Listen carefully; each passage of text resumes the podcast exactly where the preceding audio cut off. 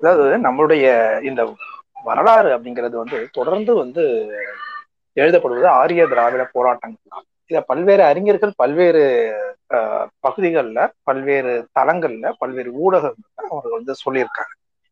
இவர் அவர் என்று வேறுபாடு இல்லாமல் வெவ்வேறு இடங்கள்ல இருந்து வெவ்வேறு நபர்கள் இதை சொல்லியிருக்காங்க. ஆக இங்க ஆரியம் என்ற ஒன்று உள்ளே வந்ததில் இருந்து தொடர்ந்து இந்த போராட்டமானது ஆரியத்திற்கும் இங்கிருந்தவர்களுக்கும் இடையே இருந்து வந்தது. அந்த இங்கிருந்தவர்கள் இவர்களுக்குன்னு ஒரு பேர் வேண்டாமா? அவர்கள் யார் அப்படின்னா அந்த ஒரு பெயரே வைக்கக்கூடாது அப்படிங்கிறதுல ஆரியம் ரொம்பவே திடமாக இருந்தது. நீண்ட நெடுகாலத்திற்கு பிறகு ஒரு நூற்றாண்டுக்கு முன்னால் நாம வந்து இங்க ஆரியம் அல்லாதவர்களை வந்து திராவிடர் என்ற ஒரு பெயரில் நாம் வந்து அழைத்துக் கொண்டிருக்கிறோம். இதற்கு முன்னால் அந்த பெயர் இல்லை என்பதால் அந்த போராட்டமே இல்லை என்று பொருள் இல்லை. அந்த போராட்டங்கள் வந்து நீண்ட நெடிய காலமாகவே இருந்து வந்திருக்கிறது. அதை நீங்க வேதத்துல எடுத்து பார்த்தாலும் இருக்கும். இங்கிருப்பவர்களை அதுல ஒரு குறியீடு இருக்கும். அனாரியர்கள் அனைவரும் சூத்திரர்கள் என்று இருக்கும். அந்த அனாரியர்கள் யார்? ஆரியர் அல்லாதவர்கள் யார்? அதுதான் இப்ப நம்ம திராவிடர்கள்னு சொல்லிட்டு இருக்கோம். இங்க இருப்பவர் அரசான் இருக்கலாம், வணிகம் செய்திருக்கலாம், பெரிய அறிவாளியா இருக்கலாம், அறிவியல் நுட்பம் தெரிந்தவரா இருக்கலாம், யாரா இருந்தாலும் சரி, அவர்களை பொறுத்தவரைக்கும் ஆரியருக்குள் 3 பிரிவு, ஆரியர் அல்லாத அனாரியர்கள் ஒரே பிரிவு என்றுதான் வைத்திருந்தார்கள். இந்த வர்ணத்தை தாண்டிய ஒரு பிரிவு, ஒரு பெயர் வேண்டும் அப்படிங்கிறது. அதைத்தான் நம்ம இப்போ திராவிடர் அப்படின்னு சொல்லிட்டு இருக்கோம். கருத்தியல் வடிவுல பார்த்தாலுமே ஆரியம் என்பது வந்து ஒரு ஏற்றத்தாழ்வினை போதிக்கின்ற, தாங்கள் மட்டுமே வந்து மேட்டுமையானவர்கள் என்பதனை மீண்டும் மீண்டும் நிறுவ முயல்கின்ற, அது பிறப்பொப்பு எல்லா உயிருக்கும் என்கின்ற அனாரிய கோட்பாட்டிற்கு தேவை எங்கிருந்து வருது? ஏற்கனவே எல்லாரும் ஒன்னா இருந்தா எங்க ஏன் இப்படி ஒரு பாடல் தேவை வருது அப்படின்னு இருக்கு இல்லையா? அப்போ யாதும் ஊரே யாவரும் கேளீர், எல்லாரும் நம்ம சொந்தக்காரங்க தான், எல்லாரும் நம்மவர்கள் தான் அப்படின்னு சொல்லி சொல்வதற்கான தேவை எங்கிருந்து வருது இந்த அனாரியர்களுக்கு? அப்படின்னா ஏற்கனவே வந்து ஒரு ஆரிய தத்துவம் இருக்கிறது. அந்த ஆரிய தத்துவமானது ஏற்றத்தாழ்வினை தொடர்ந்து வலியுறுத்துகிறது. ஒருத்தர் வந்து ஏற்றத்தாழ்வோடு இது மாதிரியான ஒரு விஷயங்கள் செய்யும் பொழுது இதை நுட்பமாக அறிந்து அதற்கு எதிராக ஒரு சில நபர்கள், அறிவார்ந்தவர்கள் வந்து இது மாதிரியான பாடல்களை, இயக்கங்களை தொடர்ந்து கட்டமைத்து வருகிறார். புத்தர் தொட்டு நம்ம ஊர்ல சொல்லணும் அப்படின்னா திருவள்ளுவர், கணியன் பூங்குன்றனார், இப்படி பலரையும் நம்ம வந்து தொடர்ந்து சொல்ல முடியும். இந்த ஆரிய திராவிடர் பகை அப்படிங்கிறது வந்து கருத்தியல் ரீதியா இன்றைய நடைமுறையில போயிட்டு இருக்கு. ஏன் அப்படின்னு சொன்னா பல திராவிடர்களாக இருக்கின்ற நபர்கள் கூட ஆரிய கோட்பாட்டினை ஏற்றுக்கொண்டு இருக்கிறார். இது 1000 வருடங்களாக இப்படி பலரும் இருக்கிறார்கள். அதுல இன்றைய அரசியலும் அதற்கு விதிவிலக்கு அல்ல. வைதிக கருத்துக்களை ஏற்றுக்கொண்டு தன் சொந்த மக்களின் நிலங்களை பிடுங்கி ஆரியர்களுக்கு தானமாக கொடுத்த திராவிட மன்னர்களும் இங்க நம்ம பார்த்திருக்கிறோம். இங்க அப்படின்னு சொன்னா மொத்த இந்தியாவிலையுமே. அப்ப அங்க ஏற்கனவே உழவு செய்து கொண்டிருந்த அந்த நபர்கள் என்ன செய்வாங்க? அவர்கள்ட்டே வந்து அடிமையாக வேலை செய்ய வேண்டிய ஒரு இது. ஆனா நிலத்துல அவங்களுக்கு அதே நிலத்துலதான் வேலை செய்வாங்க. ஆனா நிலத்துல அவங்களுக்கு உரிமை இல்லை. இந்த மாதிரியான ஒரு சூழ்நிலையில இந்த ஆரிய திராவிட போரானது ஒரு கருத்தியல் ரீதியான ஒரு போராக தொடர்ந்து இருந்துட்டு இருக்கு. ஆரியம் என்பது ஏற்றத்தாழ்வுகளை தொடர்ந்து வலியுறுத்தும், திராவிடம் என்பது சமத்துவத்தை வலியுறுத்தும். ஆக அப்போ அந்த அனாரியர்களாக இருந்தவர்கள் அப்போ ஒரு காலத்தில் புத்தர் என்று பட்டார்கள். அதன் பிறகு புத்தத்துக்குள்ளும் ஆரியம் ஊடுருவியது. இப்படியான பல்வேறு இதுல இருக்கும் பொழுது இந்த அனாரியர்கள் என்னைக்குமே வெற்றி பெற்றதே இல்லையா அப்படின்னு சொன்னா வெற்றி பெற்றிருக்கிறார்கள். பல்வேறு அரசுகளை அமைத்திருக்கிறார்கள். அந்த அரசாட்சியின் கீழ் வருபவர்கள் அனைவருமே இந்த ஆரியத்திற்கு எதிரான ஒரு கோட்பாட்டில் தான் அந்த ஆட்சிகள் நடைபெற்று இருக்கின்றன. நந்த வம்சமாக இருக்கட்டும், இல்ல பௌத்தத்தை ஏற்றுக்கொண்ட மௌரியர்களா இருக்கட்டும், இல்ல ஆரியர்களே வருவதற்கு முன்னால் இருந்த தமிழ் சமூகமாக இருக்கட்டும், இங்கிருந்த களப்பிரர்களை சொல்கிறார்கள். அந்த செப்பேடுகள் கிடைக்கப்பட்டதன் மூலமா இங்கிருந்த களப்பிரர்களை நம்மால் சொல்ல முடியும். இப்படி அவர்கள் ஆரியத்திற்கு எதிரான, ஆரிய கருத்திற்கு எதிரான ஒரு கருத்து ஆட்சியில் இருந்து இருக்கிறது. ஆனால் சிக்கல் என்ன அப்படின்னு சொன்னா, இந்த திராவிட கருத்து அல்லது அனாரியர்களின் அந்த கருத்துக்கள் வெற்றி பெற்று அரசாட்சி அமைக்கும் பொழுது ஆரியருக்கு எந்த சிக்கலும் இல்லை, ஏன்னா எல்லாருமே சமமாக பாவிக்கப்படுவார்கள். ஆனா ஆரிய கருத்து வெற்றி பெற்று ஆட்சியில் அமையும் பொழுது தேவையான மிக அதிகமான ஒரு அந்த தாக்கத்தை ஏற்படுத்தி விட்டு சென்று விடும். சமீபத்தை திராவிட இயக்கங்கள்ல திராவிட இயக்க தமிழர் பேரவை என்ற ஒரு இயக்கத்தினை தொடங்கி அதுல ஆரிய திராவிடத்தின் இந்த சமூக அரசியல்ல இருக்கக்கூடியவற்றை கொள்கை ரீதியாக தொடர்ந்து மக்களிடம் எடுத்து சென்று சமத்துவத்திற்கும் சமூக நீதிக்கும் சுயமரியாதைக்கும் தொடர்ந்து பாடுபட்டு கொண்டிருக்கும் நம்முடைய பேராசிரியர் ஐயா சுப.வீரபாண்டியன் அவர்களை வருக வருக என வரவேற்கும். ஐயா, இப்ப நீங்க பேசுங்க. உலகின் பல பகுதிகளிலிருந்தும் இணைந்திருக்கிற நண்பர்கள் அனைவருக்கும் என் அன்பு வணக்கம். இந்த அமர்வில் முதல் 40 நிமிடங்கள் என்னுடைய உரையை அமைத்துக் கொள்ளலாம் என்றும் அடுத்த 20 நிமிடங்கள் உங்களோடு கலந்துரையாடலுக்கு பயன்படுத்தி கொள்ளலாம் என்றும் கருதுகிறேன். ஆரிய திராவிட பகை என்பது தொடர்ந்து நான் பல ஆண்டுகளாக பல மேடைகளில் பேசி வருகிற ஒரு செய்தி என்பதோடு பல நூல்களிலும் இது பற்றிய என் கருத்துக்களை நான் எழுதியிருக்கிறேன். இன்றைக்கு இந்த தலைப்பில் புதிதாக சில பார்வைகளை உங்கள் முன் வைக்க வேண்டும் என்று தோன்றுகிறது. பொதுவாக நான் அந்த பகை என்கிற சொல்லை ஏற்பதில்லை. எனினும் கூட மேடைகளில் நான் குறிப்பிடுகிற போது யாரோடும் நமக்கு தனி மனித பகை இல்லை என்று சொல்லுவதற்கும் ஆரிய திராவிட பகை என்பதற்கும் அடிப்படை வேறுபாடு இருக்கிறது. இப்போதும் அவர்கள் ஆரியர்களோ பார்ப்பனர்களோ எந்த நாட்டை, எந்த இனத்தை, எந்த மதத்தை சார்ந்தவர்களோ யாரோடும் நமக்கு தனிப்பட்ட முறையில் பகை எதுவும் இல்லை. ஆனால் இங்கே பயன்படுத்தப்பட்டிருக்கிற இந்த பகை என்கிற சொல் இரண்டு கருத்தியல்களுக்கு இடையிலான பகை என்றுதான் நான் பார்க்கிறேன். அந்த இடத்திற்கு வருவதற்கு முன்னால் இந்த ஆரிய திராவிடம் பற்றி ஏற்கனவே நம்மிடத்தில் நிலவுகிற கருத்துகள், இன்றைக்கு அதில் ஏற்பட்டிருக்கிற மாற்றமாக நான் கருதுகிற அந்த பார்வை, அவற்றை முன்வைத்துவிட்டு பிறகு நான் இந்த ஆரிய திராவிட பகையை எப்படி நாம் நடத்தி செல்ல வேண்டும் என்பது பற்றி குறிப்பிட விரும்புகிறேன். பொதுவாக ஆரியம் என்பதும் திராவிடம் என்பதும் ஒன்றுக்கொன்று எதிர்ச்சொற்கள் என்பதாகவே கருதப்படுகிறது. இன்னமும் சொன்னால் ஆரியத்துக்கு எதிராகத்தான் இந்த மண்ணில் திராவிடம் என்கிற கோட்பாடு எழுந்தது. ஆனால் ஒரு பெரிய கேள்வி இருக்கிறது இரண்டு சொற்களுக்குமே. இந்த இரண்டு சொற்களும் இனத்தை குறிக்கின்றனவா, நிலத்தை குறிக்கின்றனவா, மொழியை குறிக்கின்றனவா, பண்பாட்டை குறிக்கின்றனவா என்கிற பல கேள்விகள் இருக்கின்றன. ஆரிய இனம், ஆரிய வர்த்தம் என்கிறோம், ஆரிய தேசம், அதுபோல ஆரிய மொழி, இப்படி இருக்கிற அதே போல திராவிட இனம், திராவிட நிலம், திராவிட மொழி என்பதான கருத்துகளும் இருக்கின்றன. இந்த இரண்டு சொற்களும் பரந்துபட்ட பொருள் உடையன.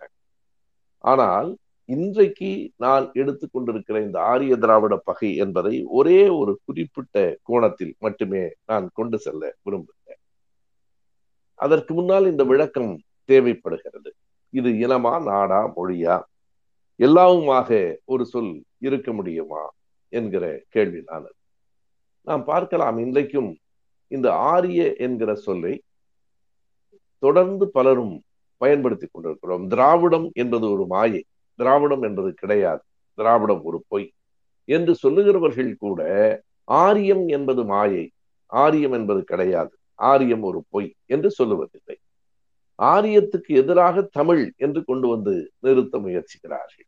திராவிடத்தை மட்டுமே அகற்றிவிட்டு அந்த இடத்தில் தமிழை கொண்டு வர வேண்டும் என்று கருதுகிறார்கள். அதாவது நாம் எப்போதும் தமிழுக்கு எதிரானவர்கள் இல்லை, தமிழை உயிராக நேசிக்கிறவர்கள் தான் திராவிட இயக்கத்தில் இருக்கிறோம். இருப்பினும் கூட தமிழ் என்பதற்கு பதிலாக இந்த இடத்தில் ஆரியத்துக்கு எதிரான ஒன்று திராவிடம்தான் என்பதை திரும்ப திரும்ப நிறுவ வேண்டிய கட்டாயம் இருக்கிறது. காரணம், இந்த திராவிடம் என்பதை தென்னிந்தியா என்று பார்க்கிற பார்வை, கால்துவெல்லுக்கு பிறகு திராவிட மொழி குடும்பம் என்று பார்க்கிற பார்வை, இவைகளில் இருந்தெல்லாம் வேறுபட்டு இந்த ஒரு நூற்றாண்டுக்கு மேலான காலத்தில் திராவிடம் இந்த மண்ணில் என்ன செய்திருக்கிறது என்பதை பார்த்தால் அது சமூக நீதிக்கு குரல் கொடுத்திருக்கிறது, பகுத்தறிவுக்கு குரல் கொடுத்திருக்கிறது. இந்த இரண்டையும் நான் வைத்துக் கொண்டு பார்க்கிறேன். எல்லா சொற்களுக்கும் நாம் அகராதியில் பொருள் தேட முடியாது, பொருள் தேட வேண்டியதும் சில சொற்களுக்கு வரலாற்றிலிருந்து நாம் பொருளை பெற்றுக்கொள்ள வேண்டும். அப்படி பார்த்தால் ஆரியம் என்பது ஒரு ஆதிக்க கோட்பாட்டையும் திராவிடம் என்பது ஒரு விடுதலை கோட்பாட்டையும் முன்வைக்கிறது. திராவிடர் என்றால் யார் என்பதில் இருக்கிற அதே சிக்கல் ஆரியர் என்றால் யார் என்பதிலும் இருக்கிறது. ஹிட்லர் தன்னை ஆரியன் என்று சொன்ன போது யூதர்களை அடித்த அந்த நேரத்தில் We the Aryans are born to rule என்று சொன்னது நம்ம எல்லோருக்கும் தெரியும். ஜெர்மனியை இன்றைக்கும் ஆரிய தேசம் என்று சொல்லுகிற பழக்கம் உண்டு. ஜெர்மனி வரைக்கும் போக வேண்டாம், ரஷ்யர்களே ஆரியர்கள் தான் என்கிற கருத்து இருக்கிறது. ஆனால் இன்றைக்கு அந்த நிலைமைகள் எல்லாம் மாறி ஜெர்மனியில இருக்கிற யாரும் தன்னை ஆரியன் என்று சொல்லிக் கொள்வதில்லை, ஜெர்மானியன் என்றுதான் சொல்லிக் கொள்கிறார். மொழி சார்ந்த ஒரு தேசிய இனத்தின் தோற்றமாக அங்கே வந்திருக்கிறது. ஆனால் இந்தியாவில் தமிழ்நாட்டிலெல்லாம் ஆரியம் என்பது பல்வேறு வகையான ஒரு உருவங்களை எடுத்திருக்கிறது. எனவே ஆரியர்கள் எல்லோரும் பார்ப்பனர்கள் இல்லை, பார்ப்பனர்கள் எல்லோரும் ஆரியர்கள் இல்லை, ஆரியர்களின் ஒரு பிரிவு பார்ப்பனர்கள் என்றெல்லாம் நாம் சொல்லுகிறோம். அர்ச்சகர்களாக இருக்கிறவர்களே ஒரு காலத்தில் பார்ப்பனர்கள் அர்ச்சனைக்கு எதிராகத்தான் இருந்தார், நாம் அறிவோம்.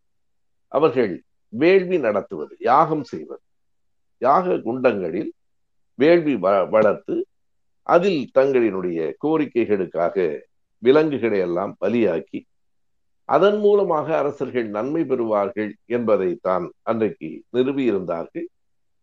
ஆலயங்களில் அல்ல, அதாவது சிலை வழிபாட்டையே தொடக்கத்தில் அவர்கள் மிக கடுமையாக கேலி செய்தார்கள். அதிலும் குறிப்பாக லிங்கத்தின் வழிபாட்டை பற்றி அவர்கள் செய்திருக்கிற கேலிகள் குறைவானதில்லை. பல்லவர்கள் காலத்துக்கு பிறகுதான் இந்த பெருங்கோயில்கள் எழுந்தன. எழுந்ததற்கு பிறகு அதில் அவர்கள் தங்கள் ஆதிக்கத்தை நிலைநாட்டி கொண்டார்கள். எந்த கோயிலை, எந்த சிலை வழிபாட்டை அவர்கள் எதிர்த்தார்களோ அதை ஒரு கட்டத்தில் தங்களுக்கு உரியதாக அல்லது தங்களுக்கு மட்டுமே உரியதாக ஆக்கி கொண்டார்கள். இப்படித்தான் பார்ப்பனியம் காலந்தோறும் பல்வேறு விதமான வடிவங்களை திரும்ப திரும்ப பெற்றுக்கொண்டே இருக்கிறது. இன்றைக்கும் பலருக்கு இந்த உண்மை தெரிந்திருக்கும். காஞ்சி சங்கராச்சாரியார் எந்த சிலையையும் வழிபடுவதில்லை. அவர்கள் எல்லோரும் தங்களை ஸ்மார்த்த பார்ப்பனர்கள் என்று அழைத்துக் கொள்வார்கள். ஸ்மார்த்தர்கள் நெருப்பை மட்டும்தான் வணங்குவார்கள், அக்னிதான் அவர்களுக்கு கடவுள். நம்முடைய வழிபாடுகளில் நெருப்பை வழிபடுகிற பழக்கம் ஆரியர்களின் வருகைக்கு பிறகுதான் ஏற்பட்டது என்பதை ஆய்வாளர்கள் பலர் நிறுவியிருக்கிறார்கள். நாம் எண்ணி பார்க்கலாம், இன்றைக்கும் சிலை வழிபாடு மட்டும் இங்கே தொடங்கியதல்ல, சிலைகளுக்கு இந்த குடமுழுக்கு அபிஷேகம் செய்வது என்பதும் நம்முடைய பழக்கம்தான். அதாவது குளிப்பது என்பதே உடம்பை குளிர்விப்பது தான். குளிர் தேசங்களில் நெருப்பும் வெப்ப தேசங்களில் குளிர்ச்சியும் தேவைப்படுகின்றன, போற்றப்படுகின்றன. நம்மை பொறுத்தளவு பழைய தமிழ் மரபுகள் எல்லாவற்றிலும் ஒரு குளிர்ச்சிக்கு தனி இடம் உண்டு. திருமண விழாவை பற்றி அகரானூறு 2 பாடல்களில் சொல்லுகிறது. 2 பாடல்களிலும் நீரில் நனைந்த பூக்களை எடுத்து தூவித்தான் வாழ்த்துகிற ஒரு பழக்கம் இருக்கிறது. அக்னியில் வாழ்த்துவது என்பது, அக்னியை வணங்குவது என்பது மிக பின்னால் வந்த ஒரு மரபு. இன்னொன்றையும் நாம் பார்க்கலாம். சங்க இலக்கியம் தொடங்கி கிபி 8-9 நூற்றாண்டு வரையில் எந்த இடத்திலும் பிணங்களை எரித்ததாக செய்தி கிடைக்கவில்லை. புதைத்தல். புறநானூற்றில் பல பாடல்கள் இந்த புதைப்பது பற்றி சொல்லுகின்றன. இந்த புதைப்பதற்கும் எரிப்பதற்கும் என்ன வேறுபாடு என்றால், எரிப்பது நெருப்பை கொண்டு செய்யப்படுகிற ஒன்று, எல்லாம் நெருப்பின் அடிப்படையில் என்பது வேதங்களின் வருகைக்கு பின்னால், ஆரியர்களின் வருகைக்கு பின்னால் தான் நிகழ்ந்தது. அதற்கு காரணம் அவர்கள் மத்திய ஆசியா என்கிற குளிர் பிரதேசத்திலிருந்து வந்தவர்கள் என்பதால் நெருப்பை போற்றுகிற இயல்புடையவர்களாக இருந்திருக்கிறார்கள். வெப்ப தேசத்தில் வாழ்கிற நம் முன்னோர்கள் வாழ்ந்தவர்கள் குளிர்ச்சியை போற்றுகிறவர்களாக இருக்கிறார்கள். மிக இயல்பாக வேடிக்கையாக சொல்ல வேண்டும் என்றால், நாம் யாரையும் வரவேற்பது என்றால் அகம் குளிர முகம் குளிர வரவேற்பது என்பதுதான். ஆனால் ஆங்கிலத்திலே இட்ஸ் அ வார்ம் வெல்கம் என்பார், ஒரு சூடான வரவேற்பு. குளிர்ச்சியான தேசத்தில் சூடான வரவேற்பு, சூடான தேசத்தில் குளிர்ச்சியான வரவேற்பு. இப்படி நிறைய வேறுபாடுகள் இருக்கின்றன, பண்பாட்டின் அடிப்படையிலான வேறுபாடு. இவை எல்லாவற்றையும் தாண்டி ஆரிய திராவிட பகை எங்கே வருகிறது என்பதுதான் முக்கியமானது. அவர்களின் பண்பாடு அவர்களுக்கு, நம் பண்பாடு நமக்கு. ஆனால் ஒரு பண்பாடு இன்னொரு பண்பாட்டின் மீது படையெடுக்கும் போது, இன்னொரு பண்பாட்டின் மீது ஆதிக்கம் செலுத்த முயற்சிக்கிற போது இந்த பகை உணர்ச்சி உருவாகிறது. அப்படித்தான் இந்தியாவிலும் உருவாயிற்று. இதை வால்காவில் இருந்து கங்கை வரை என்கிற புத்தகத்தில் ராகுல் சாங்கிரியாயர் தொடர்ச்சியாக சிறு கதைகளின் வடிவத்தில் விளக்கி சொல்லுவார். நாம் அதை இப்படி பார்க்கலாம். காரல் மார்க்ஸும் எங்கெல்ஸும் 19ஆம் நூற்றாண்டின் மத்தியில் கம்யூனிஸ்ட் கட்சி அறிக்கை, கம்யூனிஸ்ட் மேனிஃபெஸ்டோ என்று வெளியிடுகிற போது, அதில் அவர்கள் அந்த வரலாற்றை இப்படி தொடங்குகிறார்கள். ஏடறிந்த வரலாறு அனைத்தும் வர்க்க போராட்டத்தின் வரலாறு தான் என்று தொடங்குகிறார். ஆனால் இந்தியாவை பொறுத்தளவு ஏடறிந்த வரலாறு அனைத்தும் வர்ண போராட்டத்தின் வரலாறு தான். இதுதான் ரெண்டுக்கும் இருக்கிற மிக பெரிய வேறுபாடு. இங்கும் வர்க்கம் இருக்கிறது, ஏழை பணக்காரன் இல்லை என்று சொல்லிவிட முடியாது. ஆனால் இங்கு இந்த உடைமை இல்லாமை, ஹாவ்ஸ் அண்ட் ஹாவ் நாட்ஸ் என்பதை விட உயர் ஜாதி தாழ்ந்த ஜாதி என்பதுதான் மிக அதிகமாக சொல்லப்படுகிற, வேதங்களை உருவாக்குகிற செய்தியாக இருக்கிறது. இன்னமும் நாம் இப்படி சொல்லலாம். பார்ப்பனர்கள் தங்களை பூசுரர்கள் என்று சொல்லிக் கொள்கிறார். சுரர் என்றால் தேவன், பூசுரர் என்றால் பூமியில் இருக்கிற கடவுள்கள். நாங்கள் கடவுளின் பிள்ளைகள் என்று கூட அல்ல, அப்படித்தான் ஹிட்லர் சொல்லிக் கொண்டார். அதாவது ஆரியர்கள் எப்படி தங்களை சொல்லுகிறார்களோ அதை போலவே யூதர்கள் தாங்கள் கடவுளால் தேர்ந்தெடுக்கப்பட்டவர்கள், chosen people of the God என்று தான் அவர்கள் சொன்னார். இவர்களோ தாங்களே கடவுள்கள் என்று சொல்லிவிட்டார்கள். தங்களை கடவுள்கள் பூசுரர் என்று சொல்லிக் கொண்டதோடு நிற்கவில்லை, நம்மையெல்லாம் பார்த்து அசுரர்கள் என்று சொன்னார். நீங்கள் தேவர் அல்லாதவர்கள். எனவே இந்த பூசுரர் அசுரர் என்கிற அந்த போராட்டமே யார் பெரியவன் என்பதிலிருந்துதான் தொடங்குகிறது. ஆகையினால் நம்முடைய ஏடறிந்த வரலாறு அனைத்தும் வருண போராட்டத்தின் வரலாறு தான். அந்த வருணங்கள் என்பது பிறகு 4 வருணங்களாக இருந்து அது 5 வருணமாக ஆகி பிறகு அது 5000-6000 ஜாதிகளாக, கிடை ஜாதிகளாக, உட்ஜாதிகளாக பிரிந்து விட்டன. இன்றைக்கும் இந்த சாதி இங்கே நிலைத்து நிற்பதற்கு என்ன காரணம் என்பதை ஆனால் அம்பேத்கர் அவர்கள்தான் மிக சுருக்கமாக 2 சொற்களில் தெளிவுபடுத்தினார். எப்போதும் பகை ஒருவருக்கும் இன்னொருவருக்குமாக இருந்தால் அந்த பகையில் வெற்றி தோல்விகள் மாறி மாறி வரலாம்.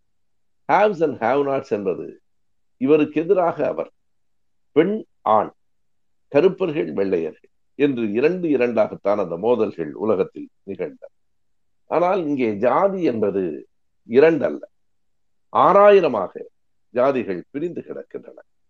ஒருவருக்கு கீழ் 20, இன்னொருவர் அவருக்கு கீழ் இன்னொருவர் என்று வரிசையாக இல்லாமல் அடுக்காக அடுக்கி வைக்கப்பட்டிருக்கிற காரணத்தால் எந்த ஒரு 2 பேருக்கும் இடையிலான பகை என்பதை விட 6000 பேரும் அடித்து கொண்டு சாவதும் மேலே இருக்கிறவர்கள் பார்த்து ரசிப்பதுமாக இந்த அமைப்பு இருக்கிறது. இதைத்தான் அம்பேத்கர் அவர்கள் கிரேடட் இன்இக்வாலிட்டி என்று 2 சொற்களில் குறிப்பிட்டார். இன்இக்வாலிட்டி என்பது, அதாவது சமத்துவமின்மை என்பது உலகமெங்கும் இருக்கிறது. ஆனால் அது படிப்படியான சமத்துவமின்மையாக இந்தியாவில் இருக்கிறது. இன்இக்வாலிட்டி என்பது கிரேடட் இன்இக்வாலிட்டி, படிப்படியான சமத்துவமின்மையாக ஆக்கப்பட்ட பிறகு அது வலிமை பெற்றிருக்கிறது. இந்த அடிப்படையில் நான் ஆரிய திராவிட பகை என்பதை எப்படி பார்க்கிறேன் என்றால், மிக அடிப்படையாக சமத்துவத்துக்கும் சமத்துவம் இன்மைக்குமான போராட்டம், அவ்வளவுதான். அதைத்தான் நான் முதலில் சொன்னேன். ஆரியம் என்பது ஆதிக்க கோட்பாடு, திராவிடம் என்பது சமத்துவ கோட்பாடு. இந்த 2ம் தான் மிக பெரிய வேறுபாடுகள் என்று சொல்ல வேண்டும். இதற்குள் எல்லாம் அடங்கும். பணக்காரர்கள் ஏழைகளின் மீது ஆதிக்கம் செலுத்துவது, ஆண்கள் பெண்களின் மீது ஆதிக்கம் செலுத்துவது, சமஸ்கிருதம் மற்ற எல்லா மொழிகளின் மீதும் ஆதிக்கம் செலுத்துவது என்று இந்த ஆதிக்க கருத்தியல் எல்லாம் ஆரியமாகவும் எல்லாம் சமம்தான் என்கிற சமத்துவ கோட்பாடு திராவிடமாகவும் இருக்கிறது என்பதை புரிந்து கொண்டால் எப்போதும் ஆதிக்கமும் சமத்துவமும் ஒன்றுக்கொன்று பகையானவைதான் என்பது தெளிவாக விளங்கும். இன்றைக்கு திராவிட கோட்பாடு என்று நாம் சொல்லுவது ஏழையோ பணக்காரனோ பெண்ணோ ஆணோ சாதிகளால் எந்த சாதியின் பெயரால் குறிக்கப்பட்டிருக்கிறானோ எது பற்றியும் கவலை இல்லாமல் எல்லோரும் சமமானவர்கள் என்பது திராவிட கோட்பாடு. அப்படியானால் இந்த ஆதிக்கம் சமத்துவம் என்கிற இந்த முரண் மட்டும்தான் என்றால், இல்லை, இன்னொரு முரணும் இருக்கிறது. 2 முரண்கள் தான் ஆரிய திராவிட பகைக்கு அடிப்படை என்று என்னை போன்றவர்கள் கருதுகிறோம். 2வது முரண் மிக முக்கியமானது. அது நம்பிக்கைக்கும் சோதனைக்கும் இடைப்பட்டது. இன்னமும் சொன்னால், பக்திக்கும் அறிவியலுக்கும், அதாவது ஆன்மீகத்துக்கும் அறிவியலுக்கும் இடையிலான மோதலும் ஆரியம் திராவிடம் என பிரிந்து நிற்கிறது. முதலில் குறிப்பிட்ட முரண்பாடு ஆதிக்கத்துக்கும் சமத்துவத்துக்குமானது. அதுதான் முதன்மையானது, பெரும்பான்மையானது. ஆனால் அதனை ஒட்டி அதற்கு காரணமாக அல்லது அதனை நிலைநிறுத்திக் கொள்ள உதவுகிற வகையில் அமைந்திருப்பதுதான் இந்த நம்பிக்கையும் அறிவியல் பார்வையும். ஒரு பக்கம் எல்லாவற்றையும் நம்பு என்று சொல்லுவதும், இன்னொரு பக்கம் எல்லாவற்றையும் சந்தேகி என்று சொல்லுவதுமாக 2 கோட்பாடுகள் இருக்கின்றன. இன்றைக்கு மதம், கடவுள், பக்தி இவைகளை பற்றி உங்களுக்கு என்ன பிரச்சனை என்று கேட்டால் உண்மையில் ஒரு பிரச்சனையும் இல்லை. கடவுள் நம்பிக்கை என்பதோ மதம் என்பதோ அவரவருடைய அனுபவம் சார்ந்தது, அவரவருடைய விருப்பம் சார்ந்தது. நாம் அதில் குறுக்கிட வேண்டியதில்லை. ஆனால் அந்த நம்பிக்கை நம்மிடத்திலே ஒரு ஏற்றத்தாழ்வை ஏற்படுத்துவதற்கு வழிவகுக்கும் போதுதான் அதை நாம் எதிர்க்க வேண்டியிருக்கிறது. அதாவது நான் மறுபடியும் இப்படி சொல்லுகிறேன், அந்த நம்பிக்கை என்பது ஆதிக்கத்துக்கு துணை போகிற போது அறிவியல் பார்வை என்பது சமத்துவத்துக்கு வழிகோலுகிறது. எனவே அடிப்படையான முரண்பாடுகள் ஆரிய திராவிட பகை என்றால் இவை 2 தான். ஒன்று ஆதிக்கமா சமத்துவமா என்பது, இன்னொன்று நம்பிக்கையா அறிவியல் பார்வையா என்பது. எனவே திராவிட இயக்கம் கூடுதலாக இந்த நம்பிக்கையின்மை, ஃபெய்த் என்று சொல்லும், நான் பிலீவர்ஸ் என்று சொல்லும், இதற்கும் காரணமாக திராவிட இயக்கம் இருந்தது. அதை எப்போது தொடங்கிற்று என்று நாம் வரலாற்று அடிப்படையிலும் பார்க்கலாம். திராவிட இயக்கம் தொடங்குகிற போது சமத்துவத்தை நோக்கி மட்டும்தான் தொடங்கிற்று. கடவுள் நம்பிக்கை பற்றி அது பேசவில்லை. சரியாக சொன்னால் அது 19ஆம் நூற்றாண்டிலேயே வேர் விட்டது என்றாலும் வள்ளலாரிடமிருந்து கூட நாம் அதை தொடங்கலாம். ஆனாலும் துல்லியமாக 1912இல் உருவான திராவிடர் சங்கம் தான் திராவிட இயக்கத்தின் வரலாற்றின் முதல் கட்டம். அது பிறகு 1916ஆம் ஆண்டு தென்னிந்திய நல உரிமை சங்கம் அது நடத்திய அந்த ஜஸ்டிஸ் என்கிற அந்த பத்திரிகையின் பேரில் ஜஸ்டிஸ் பார்ட்டி, தமிழில் நீதி கட்சி என்று அழைக்கப்பட்டது. அது 1916. எப்படி கம்யூனிஸ்ட் மேனிஃபெஸ்டோ வந்ததோ அதுபோல நீதி கட்சி நான் பிராமின் மேனிஃபெஸ்டோ என்று ஒன்றை அந்த கட்சி தொடங்கிய அடுத்த மாதமே வெளியிட்டது, 1916 டிசம்பர். அதற்கு பிறகு 26 சுயமரியாதை இயக்கம், 44 திராவிடர் கழகம், 49 திராவிட முன்னேற்ற கழகம்.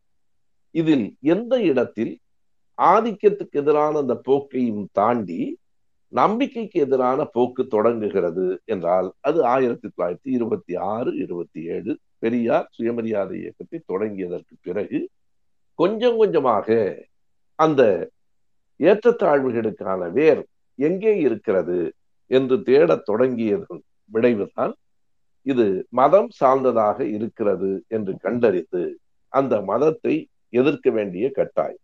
மதத்தை எதிர்க்கிற போது மதம் கொண்டு வந்து சேர்க்கிற கடவுளை எதிர்க்க வேண்டிய கட்டாயம். இது இரண்டும் சுயமரியாதை இயக்கத்திற்கு வந்து சேர்ந்தது. இதை பெரியார் தெளிவாக தன்னுடைய எழுத்துக்களில் வெளிப்படுத்தி இருக்கிறார். நான் பல கூட்டங்களில் சொல்லியிருக்கிறேன். சாதி என்கிற நச்சு மரத்தை போட்டு பொசுக்கத்தான் நான் புறப்பட்டேன். இதுதான் பெரியாரினுடைய அடிப்படையான வாக்கு. அவர் எதிர்க்க தொடங்கியது சாதியைத்தான். ஏனென்றால் சாதி என்பது ஏற்றத்தாழ்வை கற்பிக்கிறது. ஏற்றத்தாழ்வே இல்லாமல் மனிதர்கள் எல்லோரும் ஒரே மாதிரியாக இருக்க முடியுமா? ஒரு நாளும் முடியாது. நாம் அவரவரினுடைய குணங்களால் வேறுபடுகிறோம், நிறங்களால் வேறுபடுகிறோம், உயரத்தால் வேறுபடுகிறோம், படிப்பால் வேறுபடுகிறோம், வாழ்நிலையால் வேறுபடுகிறோம். வேறுபாடு என்பது, பிரிவினை என்பது இயற்கையாக. ஆனால் இந்த சாதி என்கிற வேறுபாடு அல்லது ஏற்றத்தாழ்வு பிரிவினை முழுக்க முழுக்க படிப்பின் அடிப்படையிலேயோ நிறத்தின் அடிப்படையிலேயோ சொல்லப்படவில்லை, முற்றிலுமாக பிறப்பின் அடிப்படையில் கற்பிக்கப்பட்டது. பிறப்புக்கு யார் ஒருவரும் காரணம் இல்லை. நாம் யாரும் இந்த குடும்பத்தில் பிறக்க வேண்டும், இந்த நாட்டில் பிறக்க வேண்டும் என்று தீர்மானித்து பிறக்கவில்லை. பிறப்புக்கு நாம் பொறுப்பாளிகளே இல்லை. ஆகவே எந்த விதத்திலும் நமக்கு தொடர்பு இல்லாத பிறப்பின் அடிப்படையில் ஏற்றத்தாழ்வுகள் கற்பிக்கப்படுவதும், அதற்கு பின்னால் அந்த அந்த ஏற்றத்தாழ்வு சாகும் வரை மாறாது என்பதும், இறந்ததற்கு பிறகும் பரம்பரைகளுக்கும் மாறாது என்பதும் மிகவும் போலியானதும் அறிவியலுக்கு முரணானதுமா.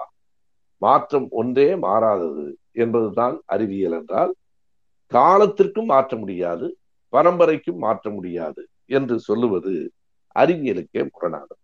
எனவே அந்த சாதியை போட்டு பொசுக்குவதற்காகத்தான் நான் புறப்பட்டேன். சாதியின் அடிப்படையில தான் சிலர் தேவர்கள் என்று சொல்லப்படுகிறார்கள், சிலர் சூத்திரர்கள் எனப்படுகிறார்கள், சிலர் பஞ்சவர்கள் எனப்படுகிறார்கள். இந்த பஞ்சவர்கள் என்பவர்கள் இந்த 4 வர்ணங்களிலும் வராதவர்கள். அவர்களுக்கு அவர்கள் சொல்லுகிற பெயர் அவருணத்தார் என்பது. வருணத்தார், அவருணத்தார், அதாவது வருணம் அற்றவர்கள். அவர்களுக்கு காந்தியார் கொடுத்த பெயர் ஹரிஜன். வேடிக்கை என்றால், பார்ப்பனர்கள் தங்களை பூசுரர், பூமியின் தேவர்கள், கடவுளின் பிள்ளைகள் என்று சொல்லிக் கொண்டார்கள்.